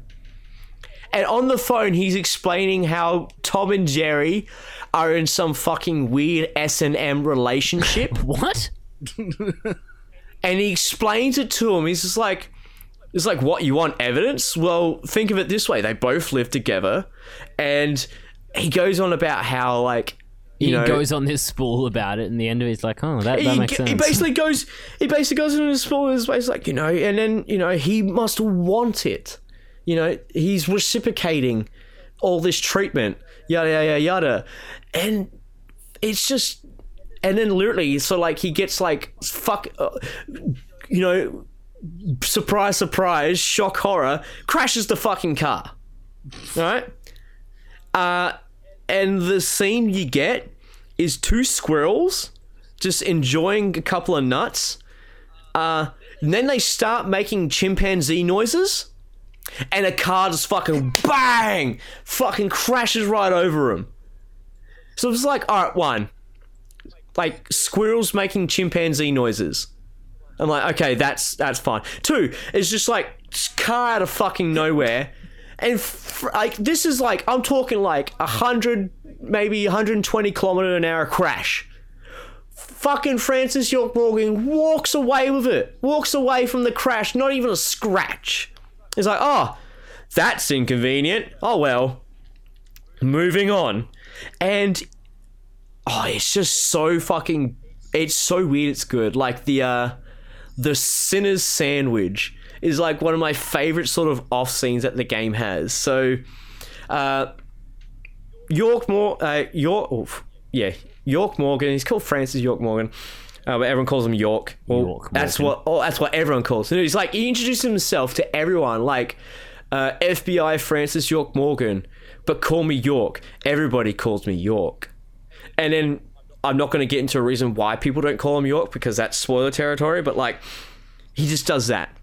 So York and the police chick are in this sort of diner talking about a case, and it's like, oh no, I'll have a turkey sandwich, yada yada yada, and then some fucking fucking eccentric millionaire who literally owns the entire town, like comes in and it's like, and he's like assistant who, because the guy is wearing like a the the mil- billionaire's like wearing a gas mask like all the time, so he can't really speak. So he gets his uh uh these riddle speaking assistant who pushes him around in his wheelchair to s- ask for everything. Okay. And he's like, "Oh yes, I come to pick up my sinner, come to pick up his sinner sandwich," and then like York's just like, "Ah yes, the sinner sandwich," you know, uh, is to atone for sins in a previous life. You know, self-inflicted torture, self-inflicted pain to atone for sins in a in a in a previous life, and all it is,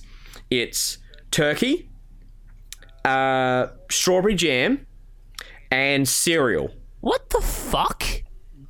Yes. Oh so wait, no, I remember you telling me about this, and I remember my reaction So- then was exactly the same. so the Sinner I'm from the consensus I've seen is that the cereal is uh, cornflakes. Yeah. So it's turkey, um, strawberry jam, and cornflakes. And like York's just like, oh, he's like, now. And then the the fucking billionaire guy like strolls over to York and it's like, hey, look, Mister York, you should try this sandwich. This sandwich is great, but in a riddle form. and oh, fuck up. And um. And York's just like, nah, nah, I'll pass, I'll pass.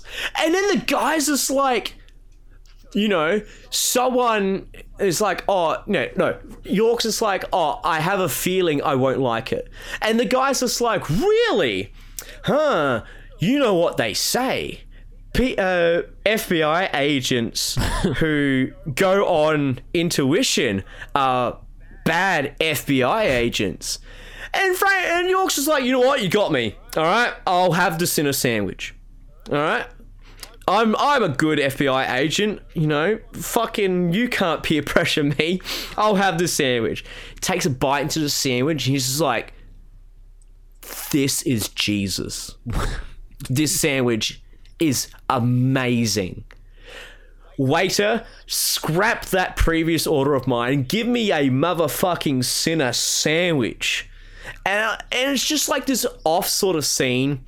Nothing really made. It's just something off, and it's just like when I got up to it again, I was both in like, oh, I can't believe I forgot this scene, and holy fuck, this is stupid, and then hysterical laughter.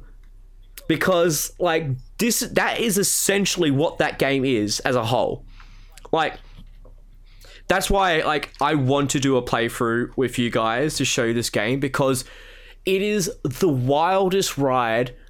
I, I'm even going to go as far as to say this game will be the wildest ride you guys have ever seen in a game. I, I am confident in that statement. Well, if, it will be. th- if hmm? that's what you're leading with, yeah, I reckon you got a pretty good chance. As I say, like it is.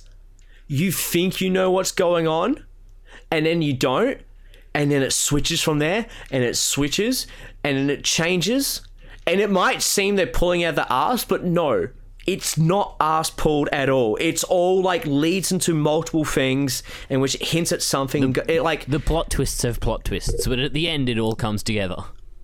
like it all comes together and it's the it's the most like like I I want to see your reaction on the first hour of the game and then the last hour of the game. But you need to play the rest of the game to understand the last hour of the yeah, game. yeah. Well, it's- it's not it's not just that, but like I want to see what you guys think the game's about in the first hour, and then we're going to go through the last.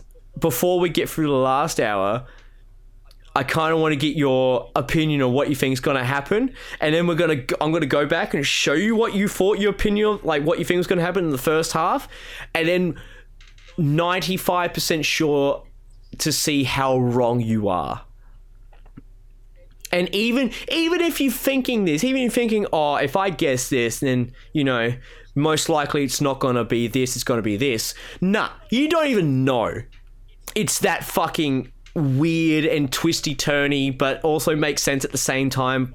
But it's it's like I'm, I'm gonna I'm gonna try to do something. It's it is a um it's a crime it's a murder mystery Lovecraftian horror, slice of life, cop simulator, uh, supernatural, and methodical story.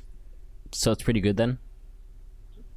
It is, uh, it's it's bad, but it's so bad it's good. Like, obviously, uh, Swery was obviously trying his hardest to make this like a really good game, but just did not have the resources or the talent or the know-how to make it a good game. And now all these people love it because of how sort of bad it is, but it's not bad in the sense of like, oh, this is boring, this is terrible.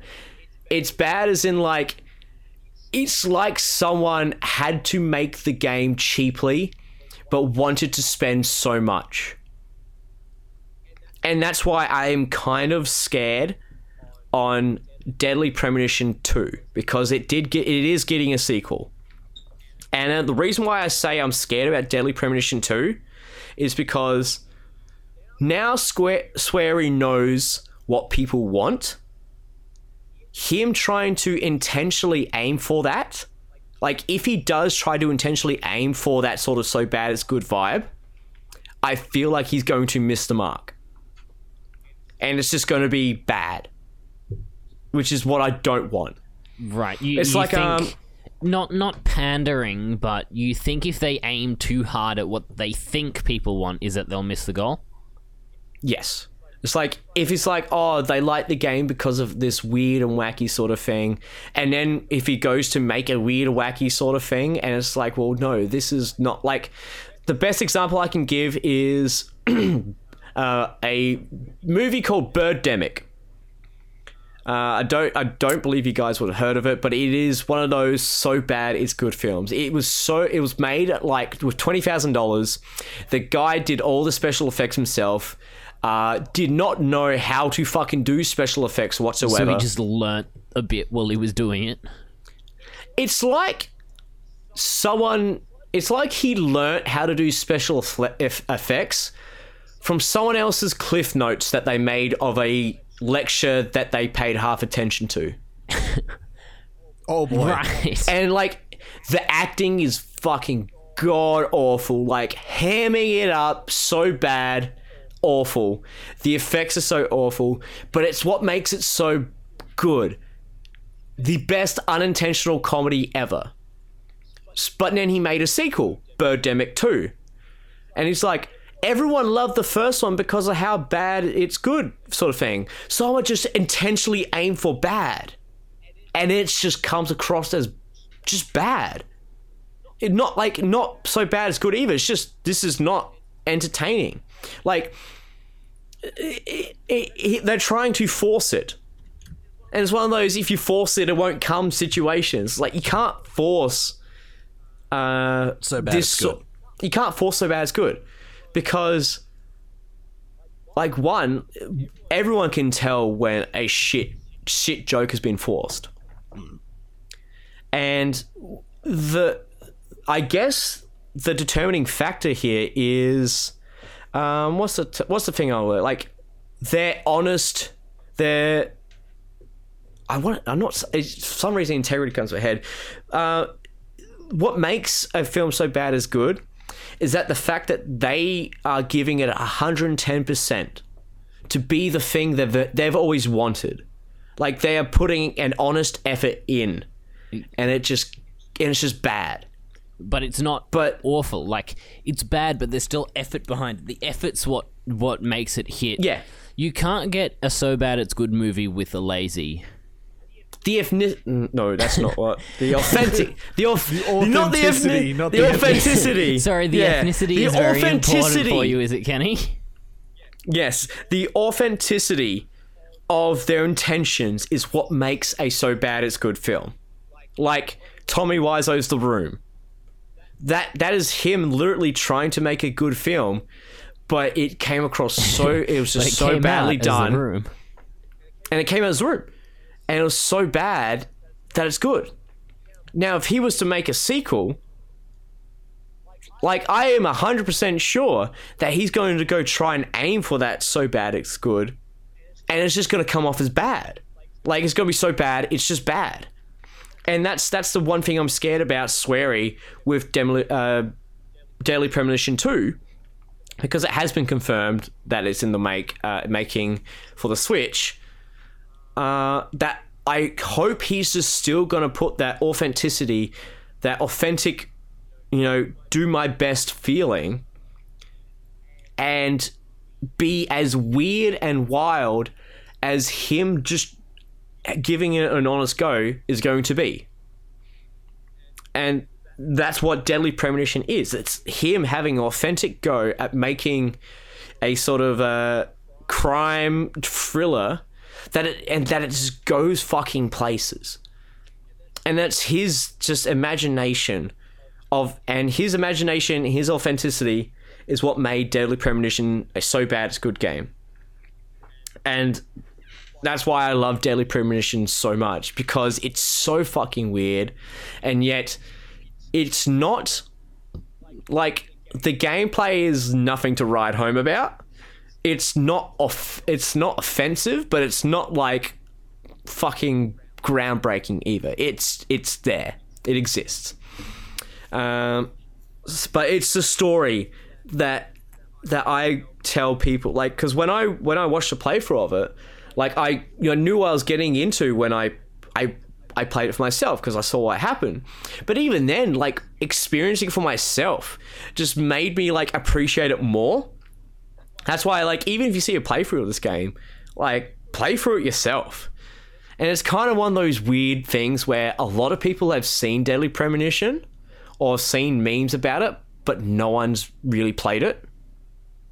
It's kind of like um I think it was the Hard Times did an article where it's like um massive fan of the Earthbound series uh finally excited to play the game for the first time. Yeah, It's kind of, it's kind of like it's kind of like uh, with Deadly Premonition. It's like massive fan of Deadly Premonition, excited to play it for the first time. Um, so fan of Earthbound. That said, that's that's also kind of like me at the moment. Going big Dragon Ball fan is thinking of starting to watch the series because Yeah, I hard haven't. Huge Earthbound fan, excited to play it for the first time. He's beyond excited to finally play the 1995 Nintendo RPG for the first time this afternoon, according to the close sources. But yeah, so that's a uh, Deadly Premonition. Uh, another game that uh, I want to talk about I've been playing is Final Fantasy VII, the remake. Now, uh, how do I go over this? Uh, without spoiling anything, I haven't finished the game. I'm probably like two thirds of the way through. This game is amazing as well as different. And I'm not talking different in the sense of, you know, changing some story parts up or changing gameplay, because obviously they're different. Mm-hmm. It's how this game goes about being a remake that is something I haven't seen before. Now, um, I I think the guy's have- name is Itsuno. is this the is guy who- Final Fantasy Seven, right? Yes. Yeah, I've heard some mixed things about that. Like So- overall, I've heard the game is good, but because of what you're about to mention, I've just got some mixed reviews from people. All right, so It's not here's- a here's- remake in the sense of all right, so here's how I'm going to explain this. So people wanted a essentially a one for one remake. People wanted a of Final remaster. Fantasy Seven. Well, no, they didn't No, want a they didn't want a remaster because we got a remaster. they wanted they wanted a remake, but but told remake beat for beat a from the remake original. in gameplay only. Yes. The the story So- staying exactly the same. Yes. So the reason why I'm seeing a lot of people annoyed, um, I'm seeing a lot of people annoyed about like little aspects about the game, which I can completely understand and agree with. Like um, aerial combat against enemies out in air is a fucking joke. Like you, like you have full combos on the ground, but when an enemy is like flying, you literally jump up to the level, swing your sword three times, and then jump back down again. And you have to do that over and over and over and over again. Uh, and or you just use magic, and neither of that in its in its exclusivity is fun. If you just use attack and you just use magic, even using them both for aerial enemies, if you go, all right, fucking blizzard attack plus my free my free combo swing, against an airborne enemy that moves around so freely is fucking infuriating because they move around so freely and you jump to their position and then stay in that position. If they move, you miss everything else. Okay. So aerial combat's one. Um, I've seen a lot of people complain about the ending, which I haven't ex- been to yet. But if it's anything, what I am theorizing, it's going to be a new take on the en- on a on an enemy. But all right, so I'm gonna have to explain this first before I explain what I mean. This game so the director Tetsuya Nomura Nomura is the guy director behind Final Fantasy Remake came out and said some some damn lies. He said uh, he would recommend you guys playing the remake before playing the original. Don't. PSA: If you're going to play the original, if you're going to play both games, play the original first and then the remake, because shit is not going to make sense whatsoever if you play the remake first. In fact, you'll be you'll be doing a disservice to you if you play the remake first. So so you actually think that even though the Final Fantasy re- remake is a remake, it's still kind of you still kind of need to play the older game first. Yes. The what I'm feeling is this is a hundred percent for fans. Like this is this game is hundred percent made for the fans because this game relies on uh, knowledge of the the previous Final Fantasy VII in order for you to understand why this game is so different. It's like it's storytelling, like a major storytelling aspect of the remake relies on you knowing what happens in Final Fantasy VII, the original. Right. Like, all right, so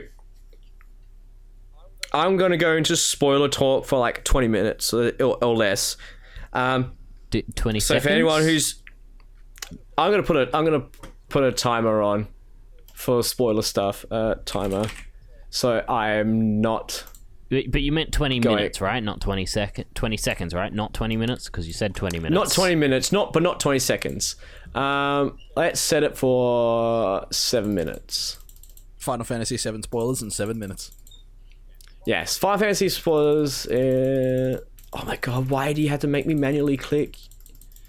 Alright, Final Fantasy 7 spoilers in seven minutes from five, four, three, two, one, now. Alright, so Final Fantasy VII uh, relies on subversion. I think the term is subversion, where it's basically you're expecting one thing and it completely changes how it does it in the remake. So, for example, Subversion of expectations. subversion of expectation, but you need that expectation first to have it, which is what the game's relying It's on. subverting what happens in the original Final Fantasy VII. Yeah, so like, all right, for example, um, when they when Shinra dropped the plate on top of um, Sector Seven, so in the original, Shinra's like, Avalanche is in Sector Seven. We're going to drop an entire the entire metallic plate that's above it on Sector Seven. It kills everyone in Sector Seven. Kills everyone. Hundred percent. Well, not hundred percent, but like ninety-five percent of Sector Seven is dead. Uh, your main characters get out because they take like a zip line all the way out. But every majority of people in Sector Seven are dead. In th- in the remake, uh, everyone gets out.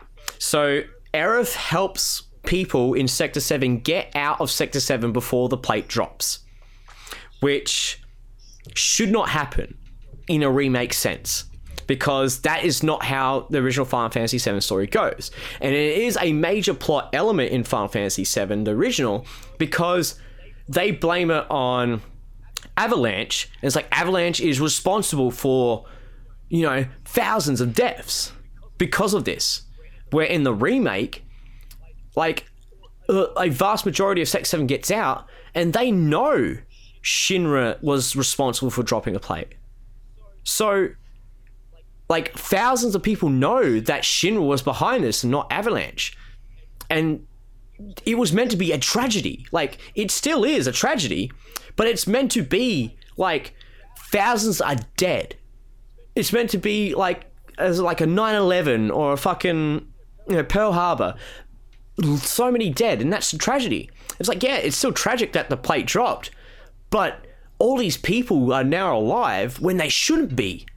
And the game does this about with these new things called enigmatic figures, which are kind of like ro- like hooded ghosts. Weirdly enough, now these ghosts uh, are not in the original because they are story specific for the remake. Now, I don't I haven't beaten the game, so I'm not too sure what these ghosts are exactly, but what it looks like they are doing is that events seem to be out of order in Final Fantasy VII Remake. Things are happening in Final Fantasy VII Remake which should not be happening. For example, uh, people living, the, the people living in Sector 7 should be dead, but they're not. In the remake, they're all alive, and these ghosts try to change that. They try to make sure that people died, that everyone died, So as, the as it ghosts was. are effectively trying to follow the path of the original Final Fantasy VII. Yes. But again, and they make it very doesn't- they make it very prominent that they are both like a figure that helps them and is against them. For example, um, like Biggs, there's got three like uh, Avalanche people that help Biggs, Wedge, and uh, Jesse. Uh, Biggs and Jesse die because like they would have survived because Cloud and the gang get to the tower before they should have which means they have time to save Biggs and Wedge. The, these enigmatic figures stop Cloud and his gang, or at least slow them down, to get to Biggs and Jesse uh, when they die. Like when before, like they get to, they stop them from getting there before they are actually killed. Um, Wedge, however, was meant to fall from the tower, like fall from the top of this fucking tower and die. But in the remake, uh, they give him a like a gun, like a gun which he shoots as like a fucking a lead out, which he can like swing from shit. So it's like a grappling gun. There you go, a grappling gun. Uh, he has that to break his fall. He still he still fucking hits the ground pretty hard, but he's not dead. He should be dead. And the ghost couldn't change that because they were too busy dealing with Cloud, trying to stop Cloud and the gang getting to the tower too early. So now that they are focused, the ghosts are now focusing on this whole tower, trying to make sure that Cloud and his gang do not reach Biggs and Jesse before they die. Um, and basically, like Cloud and his gang get to the tower before the Turks get to the tower to drop the plate. Because they have to drop the plate using a control panel on the top. Uh, Cloud and uh, his gang get there before the Turks do, which is wrong because in the original, the Turks are already there and they already started the dropping plate situation. So the ghosts are up the top, stopping Cloud and the gang from uh, making sure that the Turks can't drop the plate. While they up, while the enigmatic figures are up there trying to stop them, they can't be down on the ground. They're too busy Yeah, they trying to stop what's happening down the ground. So, and at that point, things start falling apart. Things start happening in the remake, which don't happen in the original and shouldn't happen in the remake because for um because the ghosts aren't there to It's stop it. basically all just fucking So- broken. So a tangent has come, like the two timelines, a parallel timeline has come, and something's changing. And these ghosts are trying to correct the time timeline as much as they can, To put it But at back the same to where it time- was try to get it back to what it was. But now it's it gotten to a point of no return where they are now just trying to damage control. They're trying to damage control the situation. Uh, for example, like another example which I saw, which basically I felt gave away what these ghosts' intention are. There's a fight in a church when you first meet Aerith between Reno, who is a Turk, and Cloud. In the original, uh, Cloud gets his ass whooped by Reno. In the remake, or Cloud gets his ass whooped by Reno, so Cloud and Aerith have to run to the back to escape. In the remake, Cloud kicks Reno's ass, and the ghost wisp uh, Cloud and Aerith into the back themselves. So it's like at that point, I was like, that's it. Like, that's what it is. Alright, spoiler talk done. Uh, but yeah, that's why I'm very interested to see where this goes because that it's it's it's it's certainly a remake, but at the same time it's a continuation or saying sequel is a bit much, but it's definitely not the same. And it's not the same not in terms of storytelling or gameplay. It's not the same as in this is not the same thing that happened back in 7 and there's a reason why. Where and like I do love like multiple times in this game I've just had straight up like belly laughs of like just little things that that just get my fucking attention like um there's a scene in which Cloud has to cross dress as a girl to get into Cor- Corello's Cornello's or Corello's to get into his base or get into his to uh, sneak in somewhere. He Palace. Across yeah, because Tifa is in there, which is his friend, and he needs to try and save her. Well, he believes he needs to try and save her. So the only way in is to go for an audition to be uh, Corello. I'm gonna see if I can fucking find his name for what for so I don't. Cor. Corn Corneo Corneo ah Corneo ah Corn Cornero whatever. Alright, so you need to get just as a girl to go for an audition for Cornero's wife, quote unquote. And it's they say wife for the night, maybe even longer, depending if you've got it. Uh, the only way to do that is to get an audition in which Tifa is auditioning. Now Cloud needs to figure out what the fuck's going on, but he can't get in because the place is heavily fortified and there's some a lot of security in a way.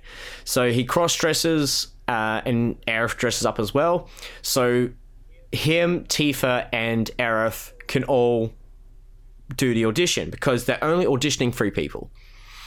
Uh, so Cloud cross dresses and then gets inside, and then they find Tifa, and he's talking to Tifa as if like he's Cloud, or as as Cloud would usually like, "Hey Tifa, you're here, you're safe. Oh, thank fuck, all that sort of stuff." And Tifa's like, "Yeah, I'm safe. Uh, who are you?" and then she's like, "Oh wait." Cloud, is that you? And Cloud's first reaction is, Yes, you're right. Nailed it. Moving on. and I just lost my shit. It's just the way he does it. It's like, it's like, wait, Cloud, is that you? He's like, yep, you're right. Nailed it. All right, moving on. it's more just, questions. It's just something. Yeah, no more. Yeah, yep, yep, you did good. Good on you. Uh, we're moving on past that. What the fuck's going on? And uh, it was just something where I just like just had a nice belly laugh at it because in the original Final Fantasy, like Final Fantasy VII, like Cloud is sort of like uh, who he thinks or what he thinks cool is, and it sort of comes across as like a weirdo. And in every rendition of Cloud after that tries to make him look edgy, cool, and you know, dark and mysterious.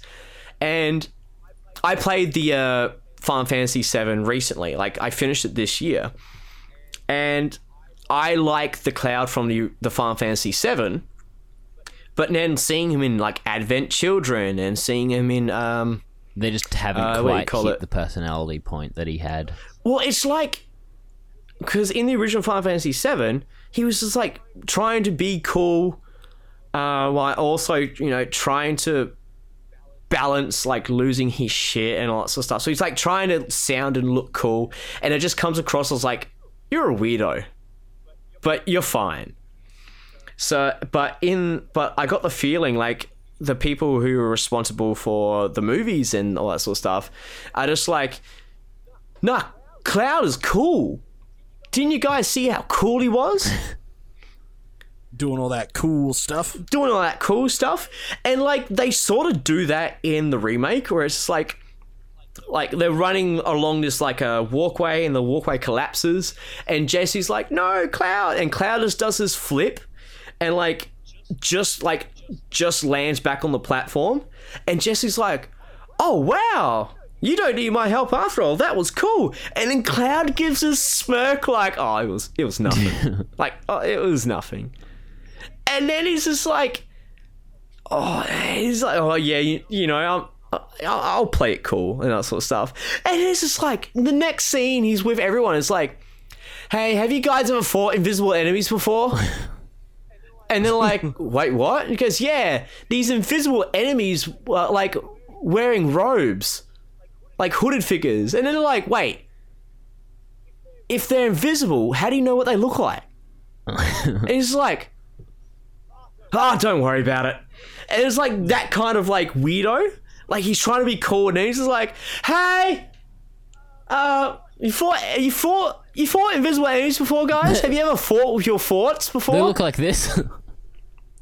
They kind of they kind of look like this, and they bring issues, and like, what the fuck are you on about?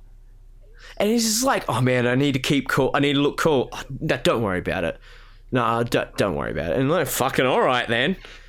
And then like Barrett, Barrett's a fucking a bit of a joke himself. He's like, um, oh, he's like, so Barrett's like to Cloud's like, so how many years, like, or what, what year or something? And uh, Cloud goes, oh, soldier first class, because that's that's his class in soldier. And Barrett's like, the, the fuck you on about? I asked your age.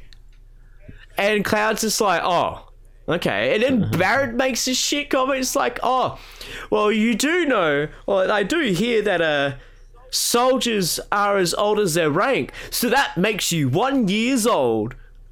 And Cloud's just like, oh, you, are you fucking serious? Are you fucking serious? And then like there's this one scene in the elevator. Barrett's just like, oh, the the planet's bleeding like green and blue. I like the planet's crying out in pain. I know you can hear it. And Cloud's just like, like, all right, how do I make this cool? It's like, do you really hear the planet cry out in pain? And Barrett's like, you're damn right I do. And his first one is, you need help.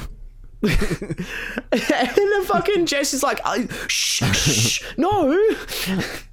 but yeah, like, oh, it's fucking great. Like, because I, I can't remember which podcast, but I remember talking about uh, Final Fantasy VII when I beat the original on the podcast. And my quarrels with that game is like, yeah, it's pretty fun. Uh, yeah, it does have has some bit of a grind to it, but like one of the major things, like the story's a bit dated. So hopefully in the remake, like they they really like hit up the story really well, and they fucking nailed it. Like I'm super happy with what they did. Like it is great. It is it is honestly the final the f- part one of the Final Fantasy VII remake has beaten Final Fantasy VIII on my Final Fantasy list. So before it was Final Fantasy X, Final Fantasy VIII, Final Fantasy VII original, and then Final Fantasy 15. And now it's like Final Fantasy X, Final Fantasy VII remake, Final Fantasy VIII. So yeah, like, I'm really happy with what they've done. As, at the same time, I feel like it's the Puritans that are like, this is this Final Fantasy is bad. I wanted, you know, Cloud to be, you know, I wanted Aerith to be this guy are sick, ha ha ha, because that's what the original did, and yeah, and all that sort of stuff. And I was like, oh my god, like people love. I understand people really love Final Fantasy VII, and it's like I want a remake, but don't change anything. It's the exact same thing that happened with Resident Evil 3. I want Resident Evil 3 remake. I want it to be remade like Resident Evil 2 did. Cool. Here's Jill Valentine. Nah. No, that's not Jill Valentine. I want the Jill Valentine from the original. It was like, but it's what you guys asked for. Nah, this is too much different to the original Resident Evil 3. I don't like it. Now, Nemesis looks too realistic now instead of, you know, having weird staple face thing. I don't like it. Not bad game. now, the bigger the Can't have bigger it. thing I have with stuff like that is there are legitimate criticisms that you can put uh, towards the Resident Evil 3 remake. Yes. The game's too short. Yes. That's that's all I have. But Uh, there so are the issue legitimate I have criticisms. with- mm. So when you're attacking it for something that isn't a legitimate criticism and being loud about it, you're effectively invalidating a lot of the criticisms. See, a- when when they're crying out, they're like, "Oh, I didn't want this. This is shit." Um, It's diluting and the then, pool then the of other cr- side actual will just be criticism. there going, "No, it's great. The only people complaining about it are these people who are just, you know, picking fights effectively." They're like Hmm. you said, they're diluting it, and it's making it harder to find things with actual criticism. legit criticism to improve on. Yes, and that's the annoying thing I'm seeing is people is like, oh, you know, like I seeing the criticism, it's too short. I agree to a degree, and that is, I don't mind the campaign's length. I just don't like paying a hundred dollars for it. The Like the cost, the cost and the length are. if they were to disproportionate each other. separate Resident Evil Resistance and Resident Evil 3 and charge me like 40 bucks for Resident Evil 3, fucking I would be completely fine with its length. But since it got bundled with Resistance, Resistance is what bumped up that um, price point. And I don't mind Resistance. I'm playing it a fair bit with Josh. but you wouldn't But- have bought it if you had to buy it. If you didn't have to buy it. Oh no, I, I would have definitely bought it, but it would be a, a further down the line, probably on special thing. Whereas like paying like a hundred bucks for a campaign that I finished in three and a half hours, like, is a bit rough. when we did a full recording of it in what in actually a single Two. day. No, two two two recording sessions. Was it two recording sessions? Yeah, because we stopped at the police station with Carlos. Ah. But yeah, like that's one thing I complain about Resident Evil 3. But like at the same time, like with the Final Fantasy VII remake criticisms, there's like like legit criticisms I would have is um side quests are like as much as there's like a lot more side quest involvement, they feel really bare bones. Like, hey, go here, do this, done. And then some have uh, side quests that uh, homages to the missions in the original game, which I'm completely fine with. But then it's like, hey, the kids are missing. Go find the kids. You found the kids. Fight monster. Mission done. Like there is no real beneficiary to these side missions. Like I, I'm starting to think whether I should, you know, because I've I've pretty much completed every side mission up to chapter 14, and now I'm like. I'm literally getting like, hey, go see kids. Go find reporter and talk to reporter about key. and then that's it. Right, so so you've Like- you're you're finding the little shitty missions that you'd missed earlier.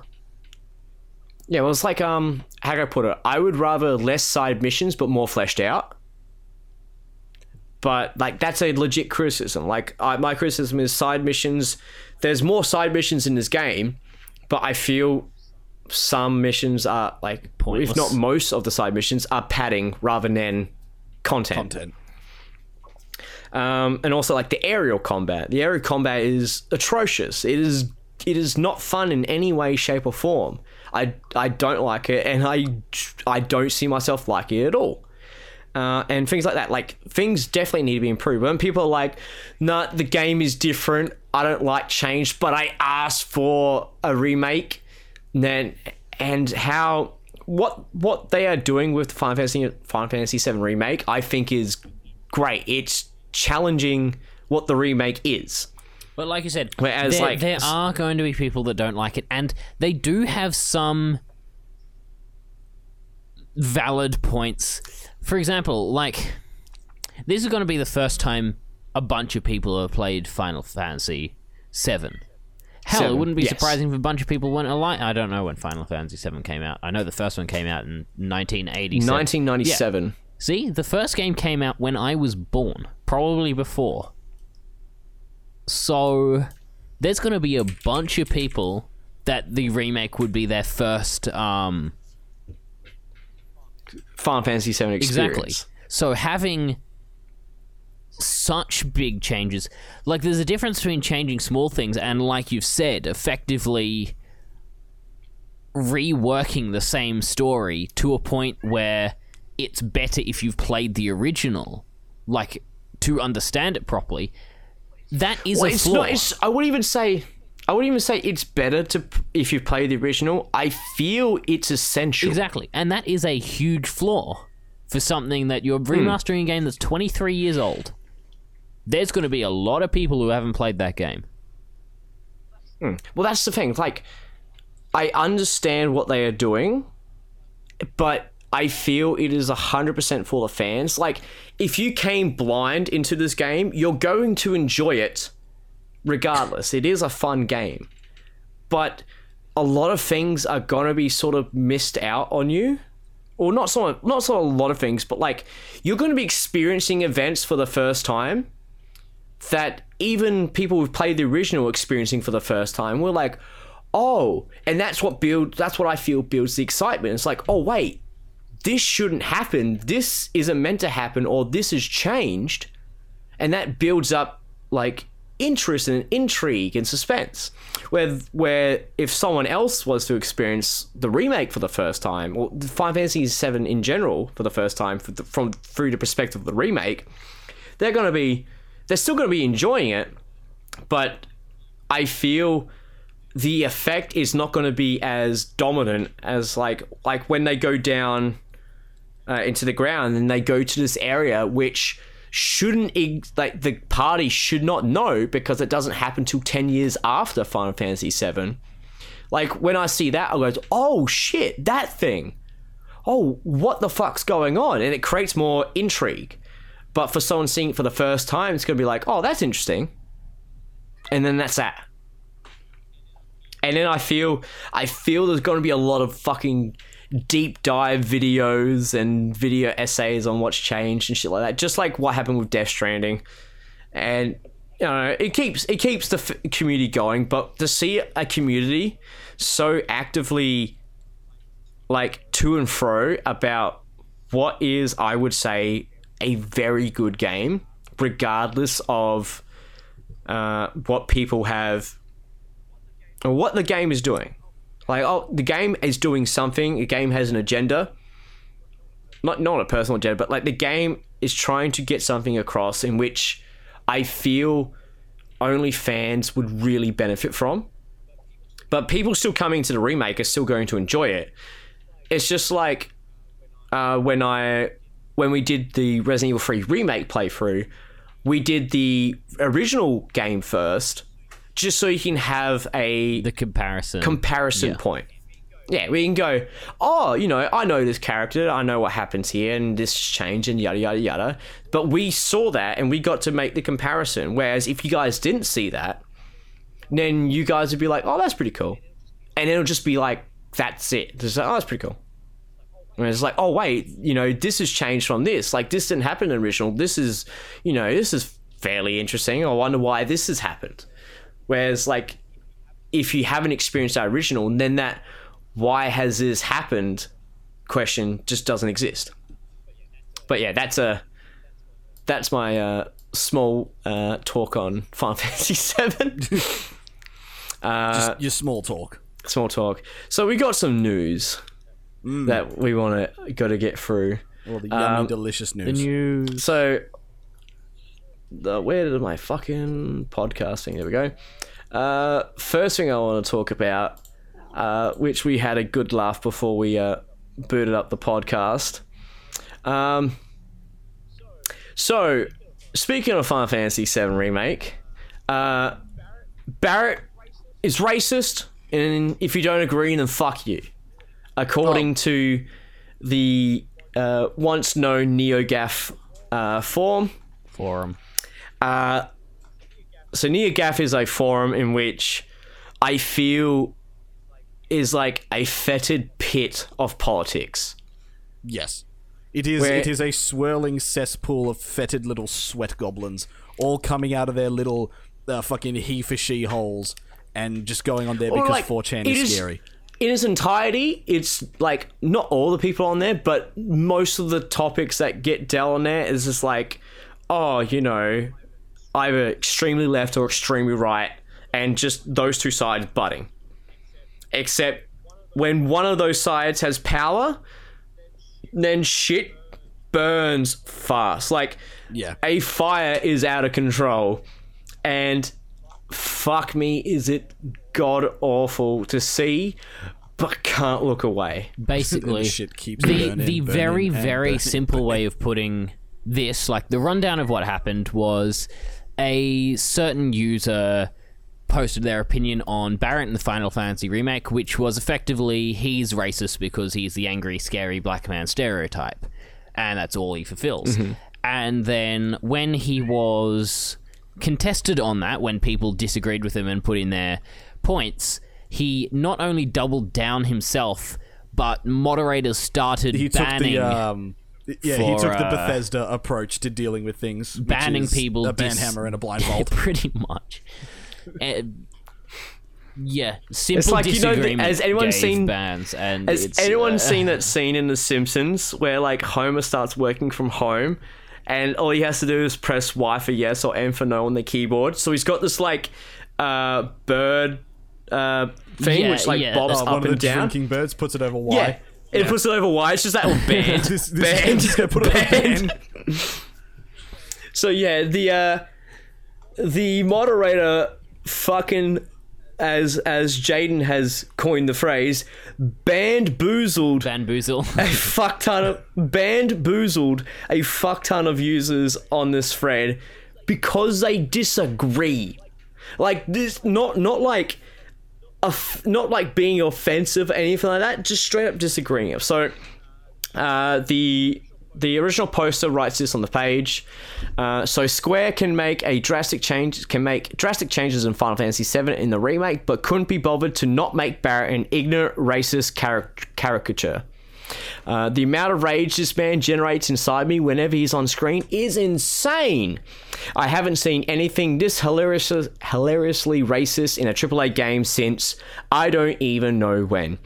Who the hell has angry black man and a scary black man tropes in their games in 2020? Seriously? Uh, Square Enix, a global billion dollar conglomerate with all sorts of people working for them, so I'm not going to buy the Japan exclusive at all. So, like, basically saying, like, this is this is a Japanese company. They do Japanese things, in which, like, obviously that that, that has been in times where they've played into stereotypes. Um, because it's it's easier. so, s- some guy, uh, some guy called Thiago JG just wrote a comment underneath it going uh racist question mark. So the original poster decides to then just completely disarm this guy's counter argument by copy pasting the uh, a link to a site called TV Tropes saying "scary black man TV tropes." Oh boy, because TV tropes is the pinnacle of literary competency. Yeah, so that's absolutely destroys his argument. For those of you who can't tell, wrecked, that was sarcasm. wrecked, owned, that sort of shit. Uh, so yeah, um, that was his response. So people started chiming in. People were like, "Wait, what? Like, no, here's a level-headed response to you thinking this is a uh, racist thing." Anyone who disagreed with him, banned, straight out banned. For example, like some user said, if all you see is a scary black man, I've got some news for you. Banned, two weeks. Ignoring staffed posts, dismissing drive by about concerns of stereotypes. Someone replies, lol, whatever, man, he was great. It's like you saw how he was to Cloud in the first mission, excited to ignore him for the rest of the game. That user was banned for two weeks, dismissing concerns about representation. this one's That- my that- favorite. That, in and of itself, the reasons for the bans basically describe that entire site from what I've seen and why I don't frequent it or give a shit about it. Yeah. Uh, Yeah. Here's my two my two favorites. Someone's like, "What's wrong with you?" Three week ban, hostility, dismissing concerns about racial stereotypes. Um, the second one is just asking. So a character like Barret, same trait, can't be portrayed as a black uh, because he is racist. He is racist. So as soon as the devs decide to create a character like Barret, they have to refrain from making him black, right? One month ban, dismissing concerns about representation, trolling. uh, there's a three month ban in here, which I saw, which was like, holy shit. I was like, wait, what? So, yeah, here it is. Three month ban. Um, nah, he's an amazing character. That's it. Three month ban. Dismissing concerns about representation. Account in junior phase. Three months! and some guys writes, oh, come on now. Two week ban, ignoring staff posts, dismissive drive-by, cons- like, th- they sh- just fucking went on a banning goddamn spree. Ban hammer and a shock. Ban hammer and a blindfold. Yeah. And it's like Barret's racist because he's an angry, scary black man. I'm like, yeah, he acts like an angry, scary black man in like the first act, and then he becomes a fucking sobbing wet blanket with like, don't ban me! Ah, Banned. Banned. You banned. Fuck. Yeah, yeah, 'cause it was, it was like what I was saying before. Like, it's okay to like start off with stereotypes so long as you build on them. Because like, as soon as you see a character, you're immediately gonna like start fucking drawing your um, uh, fucking comparisons and stereotypes about them. Like everyone does it. It's it's built into our DNA. Like it's, I think it's called yeah, it's prejudice. It's called prejudice. It's part of our um, it's part of our DNA. It's to do with our survival response. As soon as we see something, we call on past experiences to sort of evaluate how much of a threat that is to us and whether we are compatible with it or not. So when Wow. y- Wow. yeah. Three month ban. Ah, damn it. Judge, judges has decided three month ban. Off of his head. Barret is Barret is a racist stereotype. Don't fucking at me. Anyway, I I'm pretty like, sure that. I like much this one. Not to of sa- it. not to sound yeah, not to sound offensive, but I think many women would actually prefer Barret's muscular and manly looks compared to Cloud. One month ban, playing into racial stereotypes.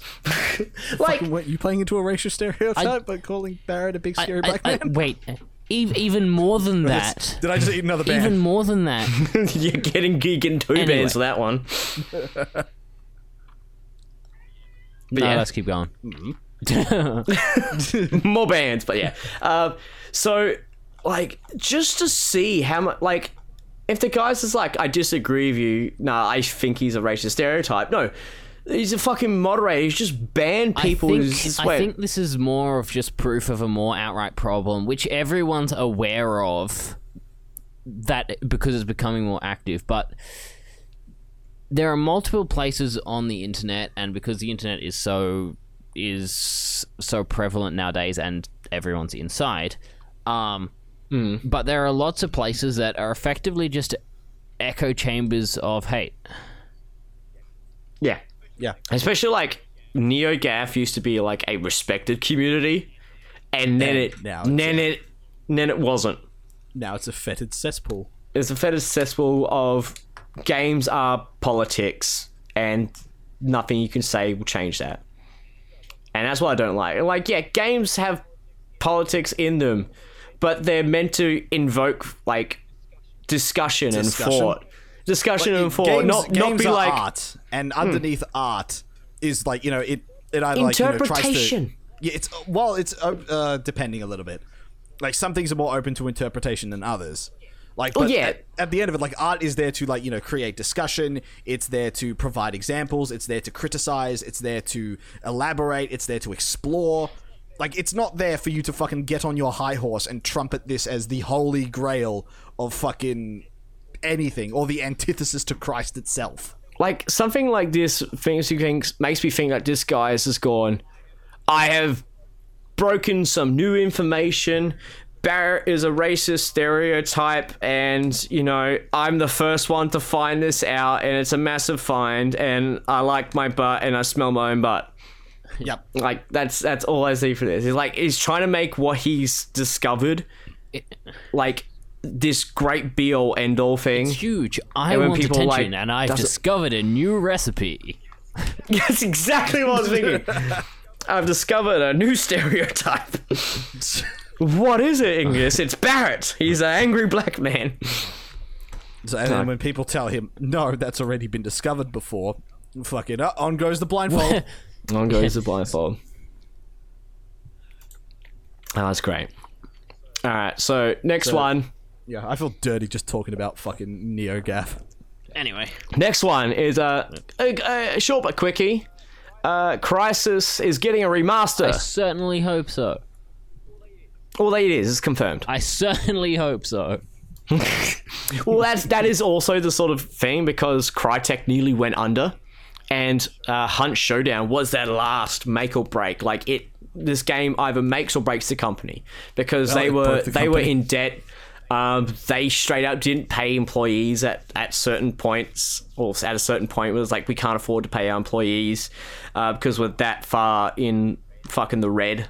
I would say. I think I think black is good and red is Yeah, black is oh, good, red is oh, bad. banned, banned. I Also I banned. lost all um I lost a bunch Go on. of uh, I I was following Thoughts?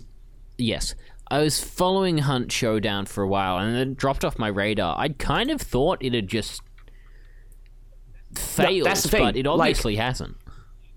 it really didn't and that's the weird thing. It came out in like the most broken bugged out piece of mess i've seen in a long time. Like That's why no one was talking about it. well no like it came out like me and uh, josh we bought the game when it first released and it was like unplayable. It was legitimately unplayable and i just sort of slept on it on that i didn't even get a refund or anything like that i didn't bother a getting a refund refund but I slept on it, and then like I get like a uh, Steam message from like, "Hey, uh, Hunt Showdown has posted this," and it's basically like a big like fucking twenty page document of.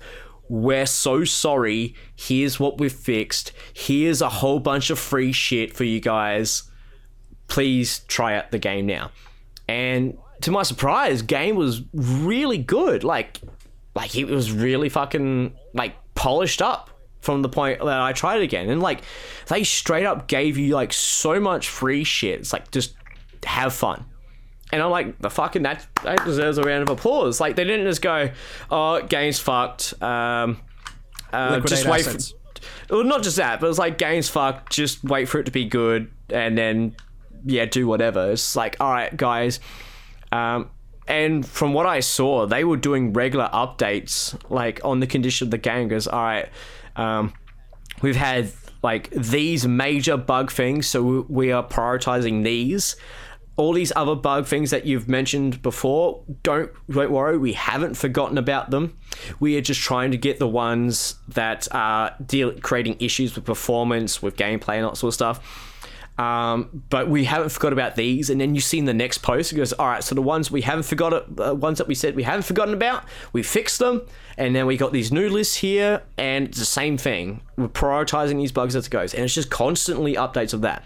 I'm like, that's pretty fucking cool. And then, like, as I said, I got the one thing, one message from Steam. It's like, hey, look, uh, here's like all the issues that were fixed in the past like months or so, and here's a whole bunch of free currency and all that sort of stuff, uh, so you can buy uh, weapons for your. Because how Hunt Showdown works is you earn money by playing ga- by playing games, and then you can hire hunters.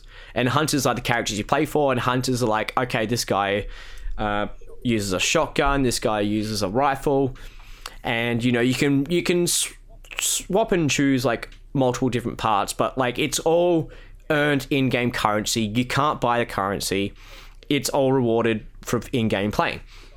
But if you die, you lose that character. You lose that character, loses its stuff Ah, okay. but but but that's the thing it's like it's permadeath but if your character survives then you level up that character and it becomes more and more powerful etc etc so that's how they did it but it's, it's like no you can't buy anything with real game real game money uh, if you want to get good at the game you have to play the game and that's why like Hunt Showdown succeeded because the way it did its uh, online system and just the unique setting it is. It's like old west, but like horror. And then it's like you're basically exercising demons, and then you got to capture demon souls, and it's it's actually pretty good. And that was going to be, by looks of it, the make or break for Crytek because if they if it didn't work, then they they straight up would just have to go bankrupt because they were losing money. Uh, especially like they were going into a court case with Star Citizen because Star Citizen uh, were the people making Star Citizen was in a contract with Crytek uh, with their game, and then Star Citizen at one point just goes, "Nah, fuck yeah, we're moving to the Amazon's uh, Woodwork engine. I can't remember remember the name of it."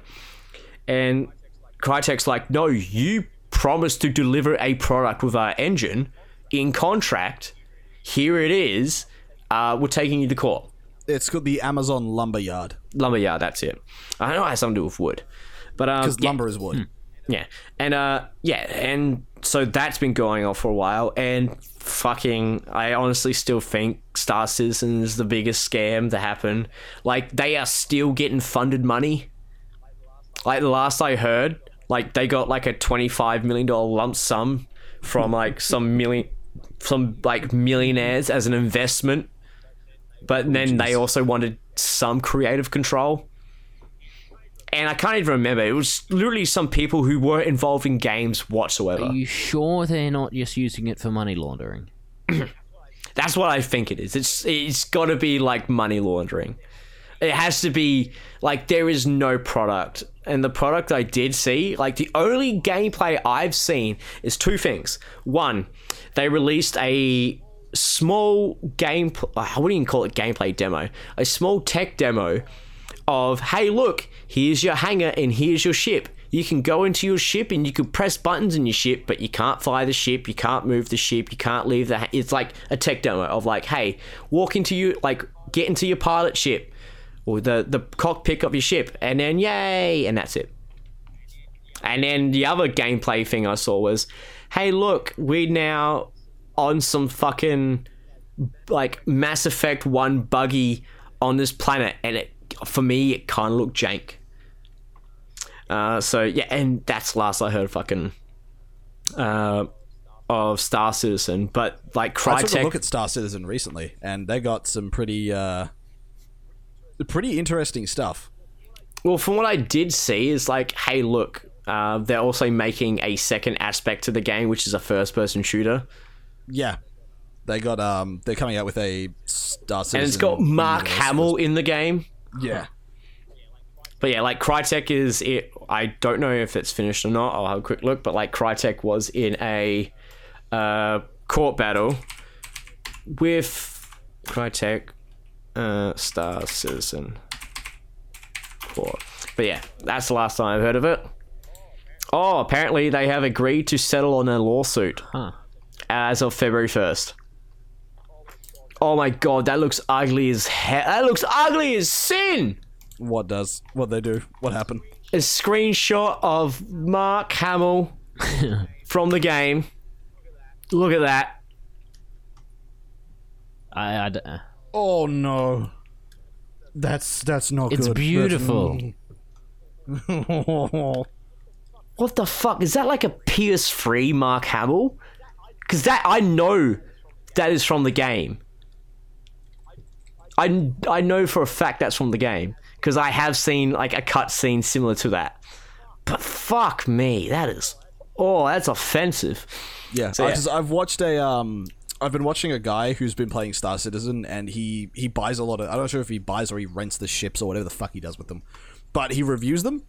So he takes you on like a on like a, a tour of the ship, and like it's really fucking cool. Like just the amount of like detail and shit that's in there. So I've been watching. I haven't been watching anything through the official channels, but I've been watching um, content creators who are very few and far between for Star Citizen, and the game looks actually really good. One thing I don't like about the game is that, uh, like your car in real life, you do need to lock your ship, otherwise people can just run in and steal it. And you can pay real money for that, that, shit. that people yeah. can just run in and steal. Yeah. Sounds like fucking the War Z game when it came out, which then they had to change the name to Infestation Survivor Stories. To which then they had to change the name again. No, they didn't just change the name. They fucking got the exact same game, uh, changed the name, and then put it up as a different game on the Steam store. Ah, perfect. Yeah, th- that fucking bad. Uh, but yeah, Cry. That's like so. Basically, what I'm saying about Crytek is like, by looks of um, them being able to remaster uh, Crysis One, it looks like Hunt Showdown paid off for them. Yeah, well, from what I'm hearing, it certainly did. seems like it. because I got the feeling like, like I everyone knew that Hunt Showdown wasn't going to be like, it wasn't going to be the new spark for Crytek. It was just going to get them enough to get to a new project to then hopefully make it. And this seems to be it. By looks of it, it seems like how do we make money? I know how we make money. What we sell the thing we've sold before, but new. Everyone's doing it. Resident Evil, Final Fantasy. Fuck, let's remaster Crysis. and that that will fuck uh, Crysis 1 is almost a license to print money because I'm pretty sure like widely thought of is it is the best in the series. Crysis 2 was fairly good, but it's not Crysis 1 and Crysis 3 was uh Existed. Crysis Three. uh, but yeah, uh, Crysis One's getting remastered, which is interesting. We got a announcement trailer for it, uh, and essentially that's that.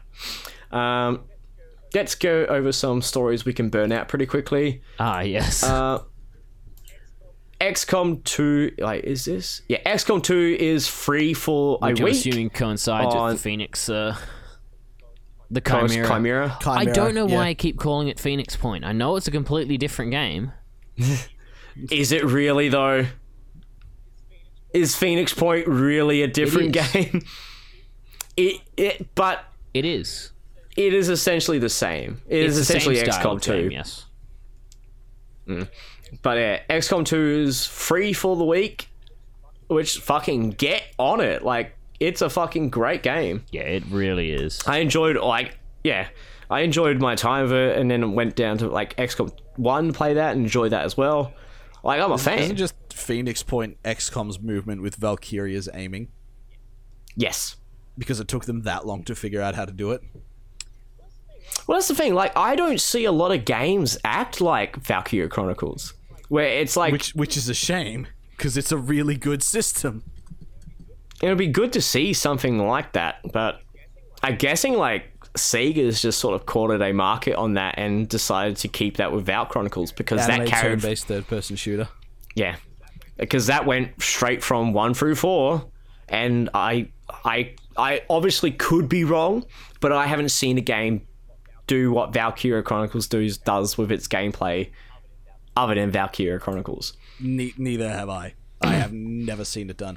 And even Valkyria Chronicles tried to mix it up a bit with that uh, fucking incorporating the same system but with like melee attacks Yeah, in that stupid shit tier spin off game. yeah. Um, was it Valkyria Revolution. Rev- Revolu- yeah, I saw that and it's like, wait, this is just Tales of. it's just Tales of Valkyria. Tales of Valkyria, Valkyria Chronicles. Chronicles. Yeah. Uh, no one NieR Replicant. Uh, a remaster slash. It's not really a remake. It is a remaster in a better engine with a revamped combat system. So everyone is super happy with NieR Automata, and it is a great game. Has an amazing story. Yoko Taro is fucking fantastic. I have beaten NieR before. Um, I've beaten on my PS3, which is NieR Gestalt. That reminds Which me. Which is- Hmm? I still have NieR Automata and Horizon Zero Dawn. I've completed about the first area of both of them. They're in my cupboard. They have been for a couple of years. right.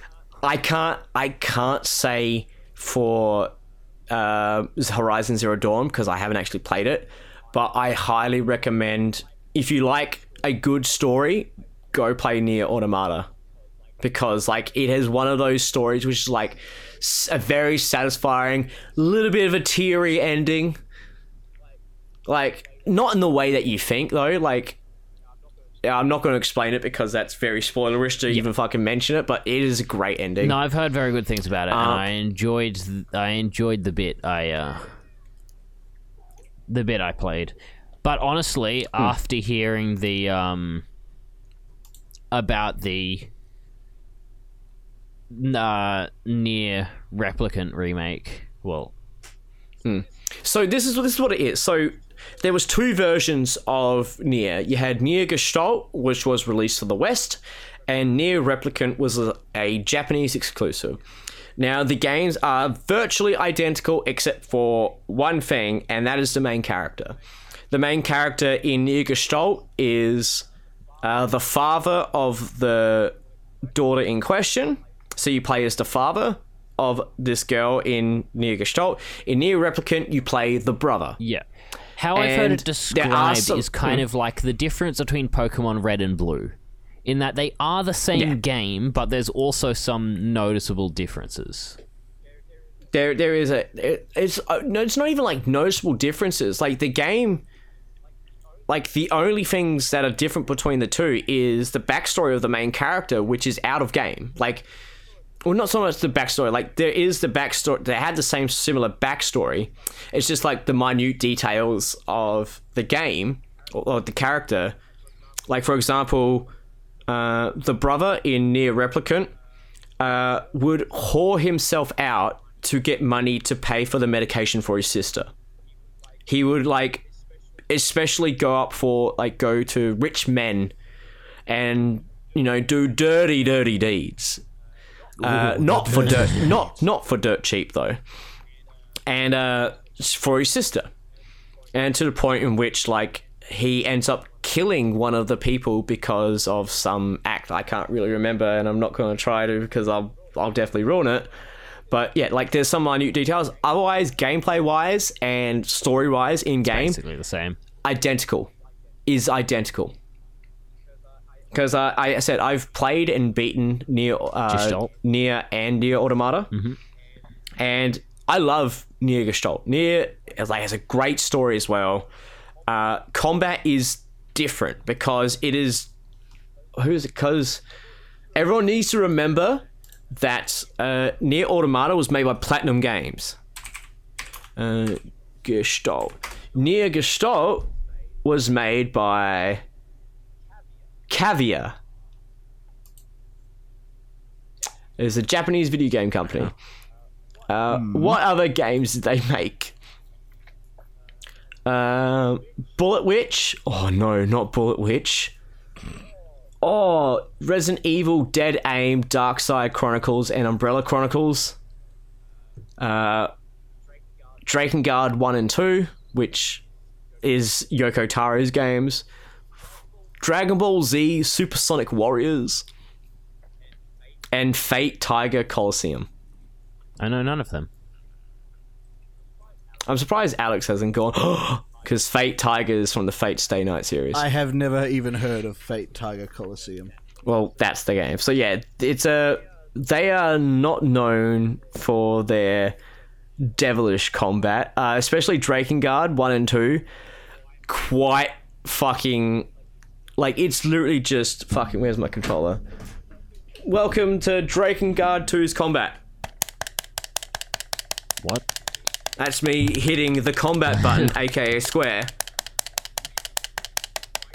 Wait for it, wait for it. There you go. That's that's Drakengard 2's combat done. So yeah, the game Excellent. but NieR at least changes the combat up. You've got like uh, it's it's a melee combat base, but with a like a weapon system, like a weapon based system based on the book, because you have a book with you, which is a sassy fucking book. It is. It gives. It is a sass panther of a book. It is basically your magic abilities, which like you can throw like like red jav like it's pretty interesting think of you know like the chips you get in uh NieR Automata how like you can get ones that create javelins how you can how it shoots for you like a minigun and uh you got like a big fist it's essentially that it's just that again so yeah um but it, it at least does combat better than the previous games, but like I want to see how they do the combat, especially how they are. They said they are changing up some aspects of its uh, gameplay, which I hope will be working on the combat. But you know, I I'm excited. It's coming to PC. Uh, I'll be happy to play it I'm- again, like for sure. I'm keen on it, and like I said, because I've waited so long to play it anyway, and I've got other games that I own and still want to play, I will honestly probably just wait till the NieR remake comes out before I play NieR Automata.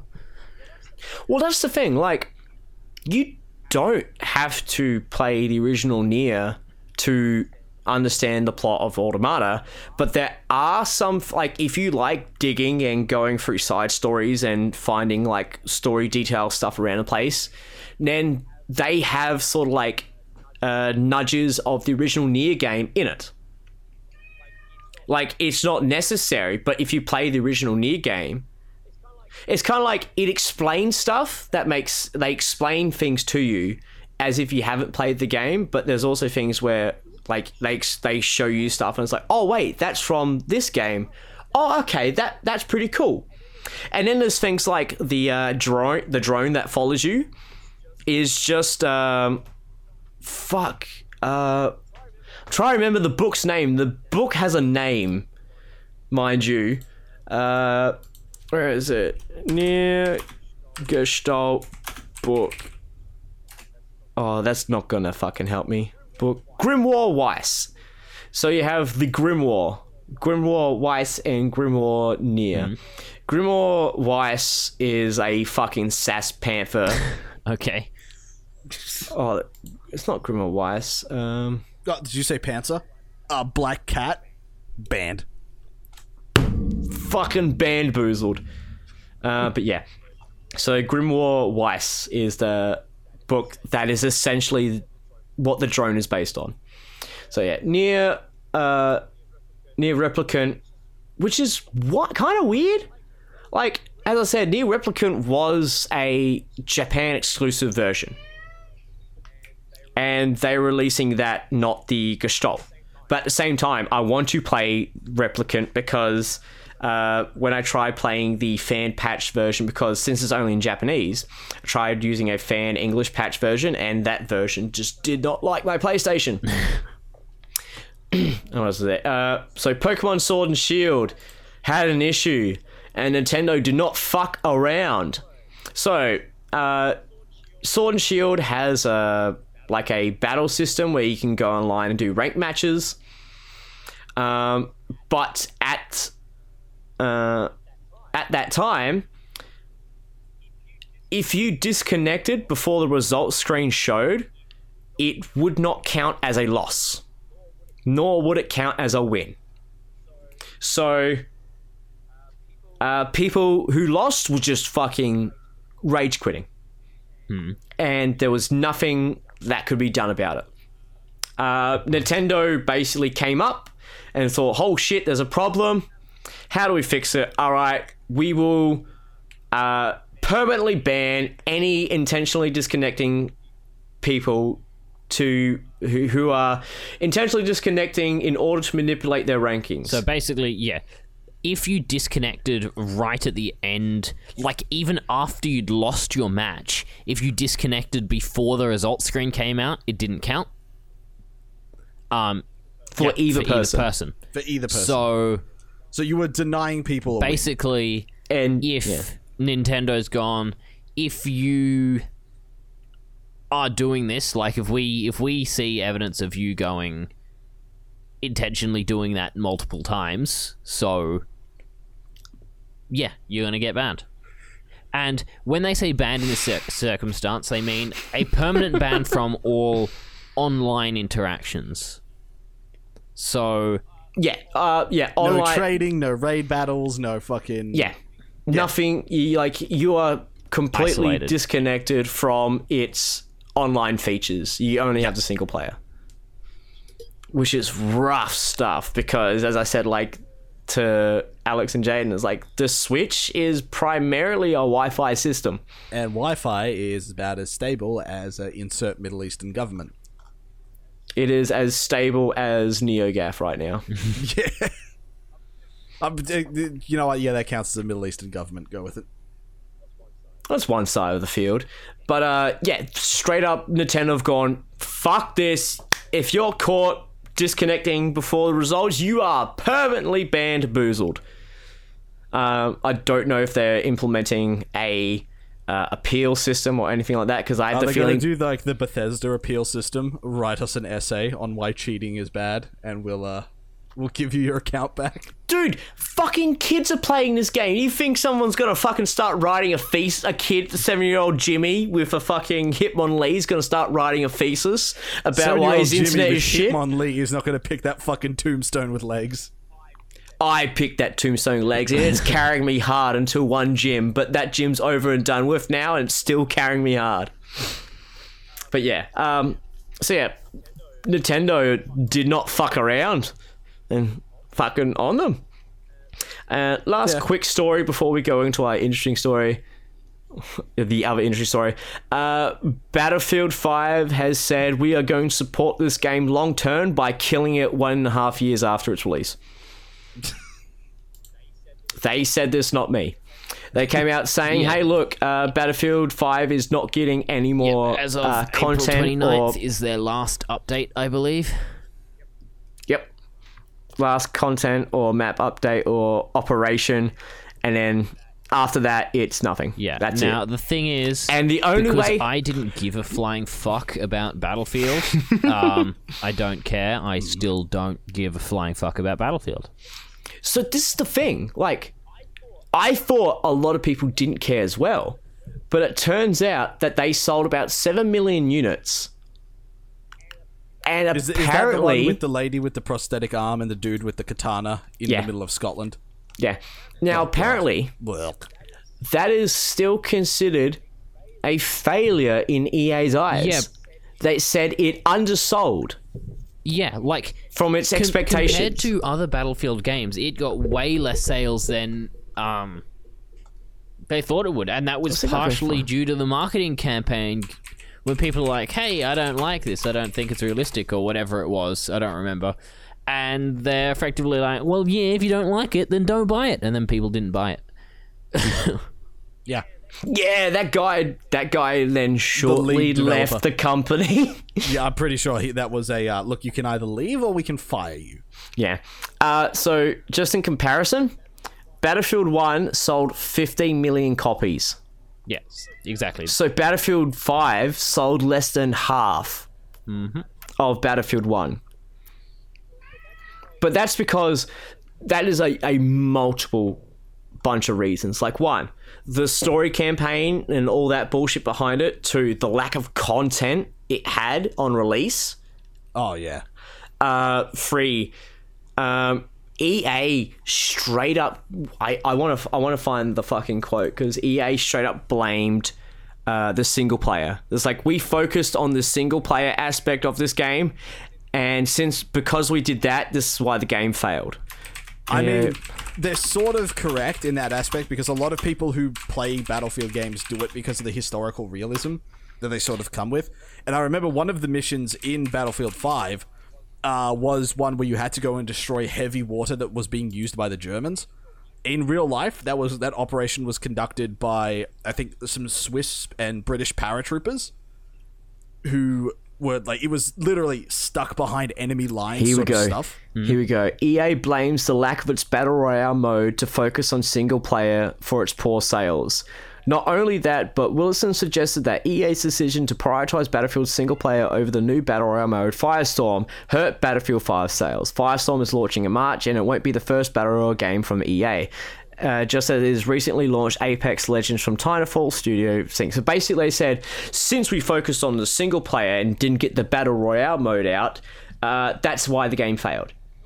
Not to mention when the battle royale mode did launch, it was still like not played by people. Mm-hmm. The battle royale mode wouldn't have solved it.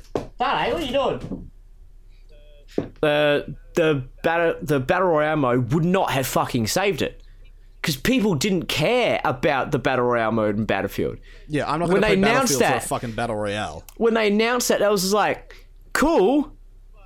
But multiplayer though, like people play Battlefield Five for the multiplayer, not the battle royale. They play it Yeah. for the rush and for the fucking conquest. Like that's what Battlefield's been raised on since its beginning. Yeah, the, But like single the, player, uh, single player is still the- good. Yeah, the single player campaign a little bit. But they're, Like, they're I basically liked saying, Battlefield One's fucking single player campaign because like at least like they went they had like individual stories that focused on like a person Mm. and like what they did during the First World War, and that was really cool. What I didn't like was in Battlefield Five, they were straight up rewriting history to appeal to their own political beliefs. Well, that's the thing. Like they were rewriting history for a political agenda, while also like negating the actual heroes that were responsible for the achievements. Yeah, it's like I was telling you about. I was talking about like literally like two minutes Yeah. ago when I was talking about the heavy water. Yeah, mm-hmm. th- that operation was conducted by I think British paratroopers and Swiss or Swedish somewhere around there. Those Incorrect. it was performed by a mother and her daughter. ah, you you shut you shut your fucking Ah, neo Horgath banned. mouth. Nah, doesn't work here. we're work in the here. cesspool now. We're on we're on the mountains. But yeah, like Yeah, uh, we don't like people sort of don't mind if like hey you can sort of change some details around but when you're going nah it was a mother and a daughter because we believe women are unrepresented like uh ill represented in video games. Like cool. Make That's fine. make a com- make a base it base it yeah make it make a do a new game. Don't call it battlefield but still have it in your world war ii thing and make it your own story. But when people play battlefield for the reasons they enjoy battlefield and you're just like nah throw politics well, think, into it I think They're more like, the no. point is, and this is an argument I've kind of stated before. People don't want female main female protagonists. People also don't want male protagonists. People want well-written protagonists. Past that, Yeah. most people don't actually give a shit. It's like, yeah, it's like, I don't care what protagonist you put in front of me. Make it interesting. Make it something I can invest into. It doesn't matter if they're male or Really, female. either. But don't just ham, don't just ham fist some fucking character, some like politics in front of me and going, this is this is what it's it's gonna be. And it's like, but your character's shit. so you really, Character's boring. So they want Yeah, well-written characters. If it's a if it's a character you're playing as, um, then generally something you can empathize with. And yes, that is the one actual argument that gender makes a difference in is if you're playing as a character, for the most part, people identify more uh, with better with characters of the same gender. That said, Yeah. if you're writing a story and you've got well written characters, like like I said, Horizon Zero Dawn, I stopped playing that, but that's because I rearranged my room and unplugged Lara my. PlayStation. Um, Lara Croft, Really? Exactly. Oh, you better plug it back in after this because I've got a Uh, reason. it's it's actually plugged in at the moment, just turned off at the wall because I use my PlayStation controller Okay. on my computer and I, f- I kept accidentally turning it on. Uh, yeah, but if you're playing a game where you're playing as yourself, like you know RPGs like Skyrim, ninety nine percent of those with custom characters, you can choose. And that's that's the weirdest thing. It's like, oh, just But that's just the point. fucking. you can write your own story. You can write a female character or a male character, and if people like it because it's well written, then they like it. The problem is, like you said, when you are playing, making a game like Battlefield, who, uh, like you said, a lot of the draw is based on its historical representation. If you are, if you are doing something like that and showing historical events, people will want to play that, historical people. play through those historical events. They're not going to play th- want to play through effectively someone's reimagining Shitty someone's fan fan fiction of those events. Now, I'm not saying that's not the case. I'm sure a bunch of people would actually really like that. For example, what was it? I mean, Valkyria Chronicles story is again. effectively World War II that's been re. It's been rejigged around. It's it's World War Two minus the planes, but given you know, it's Uh, it's been rejigged yeah. and recontextualized into their um into their yeah, own because you're world. playing as not yeah not Europe versus not yeah, Russia. exactly. The same as the anime um, Saga of Tanya the Evil. That is literally an Yeah. isekai into it's World War One, except they changed the names effectively. People fucking Yeah. love that show. The difference is the expectation. If you went into Battlefield 5 and they said, we're reimagining these things, these aren't what happened, that'd be fine. However, the issue with that is Battlefield already as it would be fine as a new game. Like you were saying, because it carries the Battlefield name, it carries that expectation of previous titles, which is a faithful rendition of previous events. Hmm. Yeah, because that's that's sort of what video games have over like war documentaries. Like you can get down there, you can experience sort of what those people experienced. It adds like a new dynamic to the exploration and the education of historical events.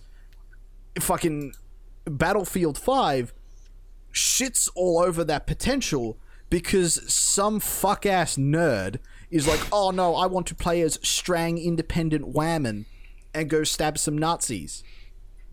Yeah, but He's like, even yeah, on do that, that like, in a different wasn't game. there a Wolfenstein game that let you do that? That was well received. Let's not get in. Let's not Oh. get into that racist dumpster fire. But you get my point. You get my point. If you Yeah. want to do that, make a game that does that, but don't think that people expecting historical accuracy are going to be happy about it. You Yeah, are especially when you've marketed you your series for the past addressing 23 a years. different not necessarily a different demographic or even a different target audience, but you're addressing people with different expectations. And expectations and first impressions make a huge fucking deal. Yeah, like I don't get into Valkyria Chronicles because I'm looking for a faithful retelling of the pseudo First and Second World Wars. I get into Valkyria Chronicles because it's the only game in the world that has that sort of gameplay style, and I want to see fucking anime teenagers punch the shit out of not Russia. That's that's what I'm there for. I'm I'm not there to go destroy some heavy water in the Swiss Alps with my mother. Oh, but you are. No, but I am definitely fucking not. Anyway, I think that covers that That one. was my mother. Well, that's uh that was a longer, short thing I was talking about.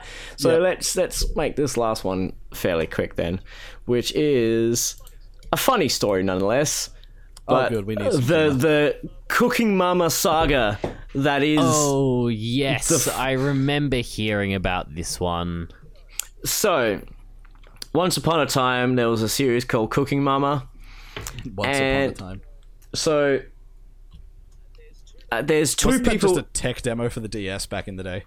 Nah, I don't know. I think it was around before then, but like, there's two parties you need to think of. You have the the pe- the people that own the IP, which is Planet Digital, and you have the people who made the game, which is First Playable Productions. So Planet Digital owned the IP, and they gave it to First Playable Productions to make a game. And then, so first, uh, First Playable Productions make the game, goes out on the eShop, and then within the hour, it's fucking, it's gone. Taken straight off the eShop. Everyone's fucking going, what the fuck's going on? Um, obviously, there's still physical copies of the game that's gone out, but it, it's been released. Uh, and next thing you know, there is literally just a Discord post of someone going, the game is mining cryptocurrency on your Switch. Uh, don't fucking use your Switch to play this game. It's using uh, blockchain technology to fucking hack your shit and crypto mine, etc., etc.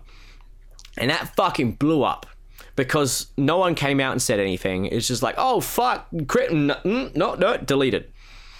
Uh, turns out that that was that just went viral for no fucking reason because there was no sources. There was there was like a reference to a name, but no actual information about anything. But everything did line up though. It was using blockchain technology in the game. It was overheating people's switches, and it was draining the fuck out of the battery life. So that's the reason. That's the second reason why it took off. Is the the fact that there was an explanation for all these things, even though there was no references to anything else. But it's like my switch is dying quicker, the battery's heating up, and I'm playing Cooking Effectively, Mama. this is burning It a must be- bunch more power and energy than it should be. Yes. So everyone's like, "Fuck! It's crypto mining my shit. Delete it. Get rid of it." Okay. And then I, fi- I want to say like a week later, uh, First Playable came out and said, "It's not crypto mining your game." And here's why. One, the reason why they use block tech blockchain technology. Uh, what is it? Yeah, I'll just read this out here. As a developer, they basically use blockchain blockchain technology for the game, not for cryptocurrency. And this is what they came out and said. Um, claims that the stress the claims regarding the blockchain tech has been used was hypothetical. As as the developers, we can say with certainty that there is no cryptocurrency or data collecting blockchain or anything else shady in the code. Nintendo Switch is a very safe platform with none of the data privacy issues associated with some mobiles and PC games.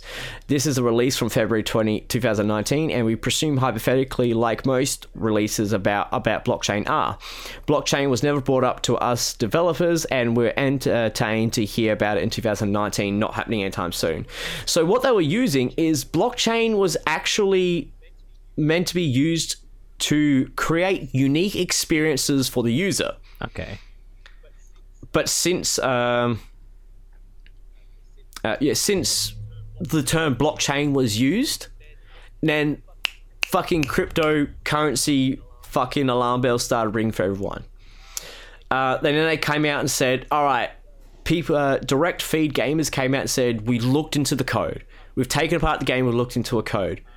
Uh, there is no crypto mining code. There is no um, launching EXEs for crypto miners or anything like that. It's sending no data to anyone else but the developers, and that data is not hash chains or that sort of stuff. Turns out the hash chains is creating uh, unique experiences, etc., etc., etc. But we did find some stuff. Uh, their code is shit. That's why your your battery is draining and overheating. They didn't fucking uh, optimize the game properly. They the code is fucking terrible. That's why it's draining as fuck. Uh, the game works perfectly fine offline. Uh, you don't even need a linked account to use it, and it's still takes up battery life and overheats the console. So, so they're just going, no, no, no, no, don't worry. There's no crypto mining or anything suspicious here. It's just unoptimized as fuck. Not to mention, um, so someone posted a Twitter on their Twitter about um, the background music in the game. Apparently, there's been a massive kerfuffle between the IP holder and the developer for a while, to the point where the developers are going, "Hey, uh, we need your licensed music for the game. Can you send it over?" Yeah, sure. And got nothing hey look we need your we need your licensed music so we can use it in our game can you send it over yeah sure nothing so do you know what they decided to do take it. They ripped it from youtube. Ah. Oh, they literally downloaded the the audio from youtube. And it's in the file name. Cooking mama 5 background music 1 youtube rip. Cooking mama 5 menus youtube rip. Like they lit like there's been like mishandling between the two companies so badly that the developers like fuck it. We're just gonna rip the music from youtube. Like it's fucking hilarious at that point it's like okay fuck so then it came the explanation as to why the game got removed from the store is because the ip holders were like uh yeah we checked out the game and shit was fucked. It was terrible, and we and we like, nah, you're not releasing this. But they released it, so we took it. We got our fucking legal team together, and we took it down within the hour. So that's why the game was removed because they released the game without our approval, and that's when uh, First Playable Productions, the developers, were like, no, no, no, no, like we made the game up to code. Everything that you asked for and the quality you asked for is done checked off by your people like everything you've asked for and the quality has been checked off by your people. We fulfilled everything in the deal. So we released the game. Like on release as planned by as per this deal. And now we're going to seek damages because you remove the game, thus we lose sales. So now there's like a massive like legal battle going between Planet Digital, the IP owners, and First Playable Productions, to developers of the game. That seems like a clusterfuck.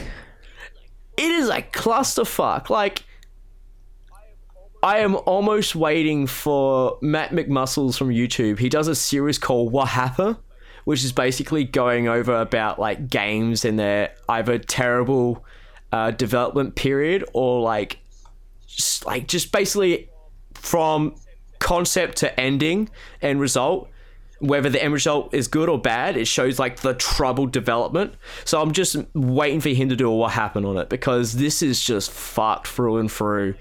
Like like i thought it was like pretty messy when like oh, okay there's the cryptocurrency thing and then there's the ip holder thing. But then i saw how they just ripped the audio from the fucking official youtube because they weren't receiving it from the ip holder so yeah.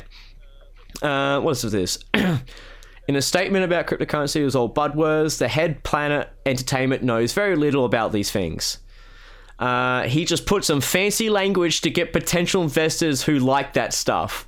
As for the crashes overheating, that was because the game was made in Unity by many people working on their first game. It is not the best product, but it made it through several vigorous reviews by, by Nintendo and Sony. There is no way crypto mining stuff could get through those tests. Uh, the developer the real reason the game was withdrawn was due to a tussle between publisher and IP holder. So this is what the developer's saying. There, there is a legal battle between the publisher, Planet Entertainment, and the IP holder, Office Create. Okay, so it's Off Create. Planet Entertainment released the game against request by Office Create uh, Office Create to keep polishing the game, or perhaps even cancelling it. At one point, Japanese Office Create clients came to oversee development. An argue started the clients were told to go home if they weren't being constructive. Uh, once they found out that Planet Entertainment released the game, they used the Nintendo contacts to pull it from the eShop and stop production of cartridges. Overall, everyone at One Planet loves the Cooking Mama franchise and did their best to make the best product considering the interference from the higher ups. I think the game is far from perfect, but would have done fine without the publishers stumbling so constantly. So yeah, it like There's an actual bitch fucking the happening. IP hold. Yeah, the IP holder sends people over to oversee the development, and then and then the fucking people developing it like, hey, fucking, what was it? If you're not being constructive, go home. Jesus. Yeah, Yeah, there's there's a, there's a real bitch fight actually going on. yeah, it, it's fucking fantastic. Uh, state of games is crazy right now. We're getting. That's why I I'm upset now because I don't think the year's gonna get any better for gaming anymore. Like I think we've we've climaxed too hard, Well, too fast. We had Cyberpunk's there's coming out in August. yeah, but I'm not really. I'm not really like September. But like, I'm not really like huge fan of Cyberpunk. That being said, it is a still big game, but that is it. Like, what Well, other a game games? I'm looking forward to that's coming out this year. Yeah, but uh, uh, is it a good game? It it is it is a good game. And what is it? Evil Genius Two. Oh yeah, Evil Genius 2, but it's not like blockbuster game. No, it's gonna it's be not blockbuster. I'm waiting for the shitstorm that comes around it when people actually figure out you're playing as the bad guy in the game. Oh fuck me. Think think pieces are like NeoGAF's gonna have a field day. We're playing as the bad guy. What is this communism? but yeah, it's gonna go fucking crazy. But yeah, like Resident Evil 3 remake, uh, Doom Eternal, Final Fantasy 7, all within like a span of a month of each other. Now you, everyone's got to wait till like September to get. For me, pretty interesting game. For others, fucking the next coming of Jesus Christ to September. And then what? We'll find Uh, out. Halo We'll find out. Two, three, Nothing- and four. Next time on Dragon Ball Z? Exactly. In five minutes. Well, minutes. Halo two, three, and four because um, three four three Industries said that they will be releasing Halo four in 2020. Yeah. Well, it's like, but that's the thing. Like, they're fucking better. they're, they're still good games, but I've already played them before. I like, I'm talking about new stuff. New no, the- stuff. The nothing- What are we gonna do for the channel? Ah, there's plenty of old stuff. To do for Speaking the of the This channel, is a channel. what are we at going up on the channel, guys? uh, the Last of Valkyria We Just Chronicles. finished recording that, so, that'll be up soon. So there is an ending in sight for you viewers. Yep. Um, we've also, I think, since our last podcast, we've also released and finished both Resident Evil 3 and the Resident Evil 3 remake. Yeah, that all happened. So that is- quick. Yeah. Well, they are quick games. Like Resident Evil 1, 3, we did in one session. Yeah, and remake. and Resident Evil two. remake we did in two. Yeah, they're they're pretty quick games. So that Um, Hmm. me and Kenny have started an Ori and the Blind Forest playthrough.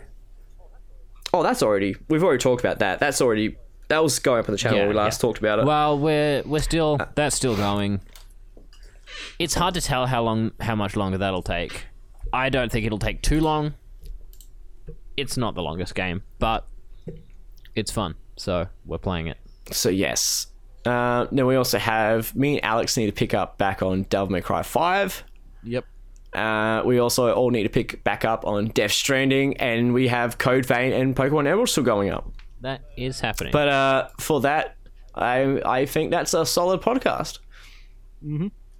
Okay, this is Solid a, three this is- hours. This is a big one. I don't think we had this one this big since E3. That was in interesting. two parts. That did too. No, that was the Game Awards. Was the Game, Game Awards. Awards? Game Awards came in two parts when we were making, we were theorizing about shit, and then a review of the Game Awards, and then E3 was like a fucking, oh, here boy. Speaking of E3, fuck, how's that gonna go down this year? It's uh, it's not. Everyone's just doing their own sort of Nintendo Direct thing. Is this the death of E E3? About fucking time. So long as everyone keeps doing their like Nintendo Direct at the same time every year, then yeah. Yeah, that'd be fine. interesting. All right, we'll catch you guys later. Catch ya. All right, catch you guys.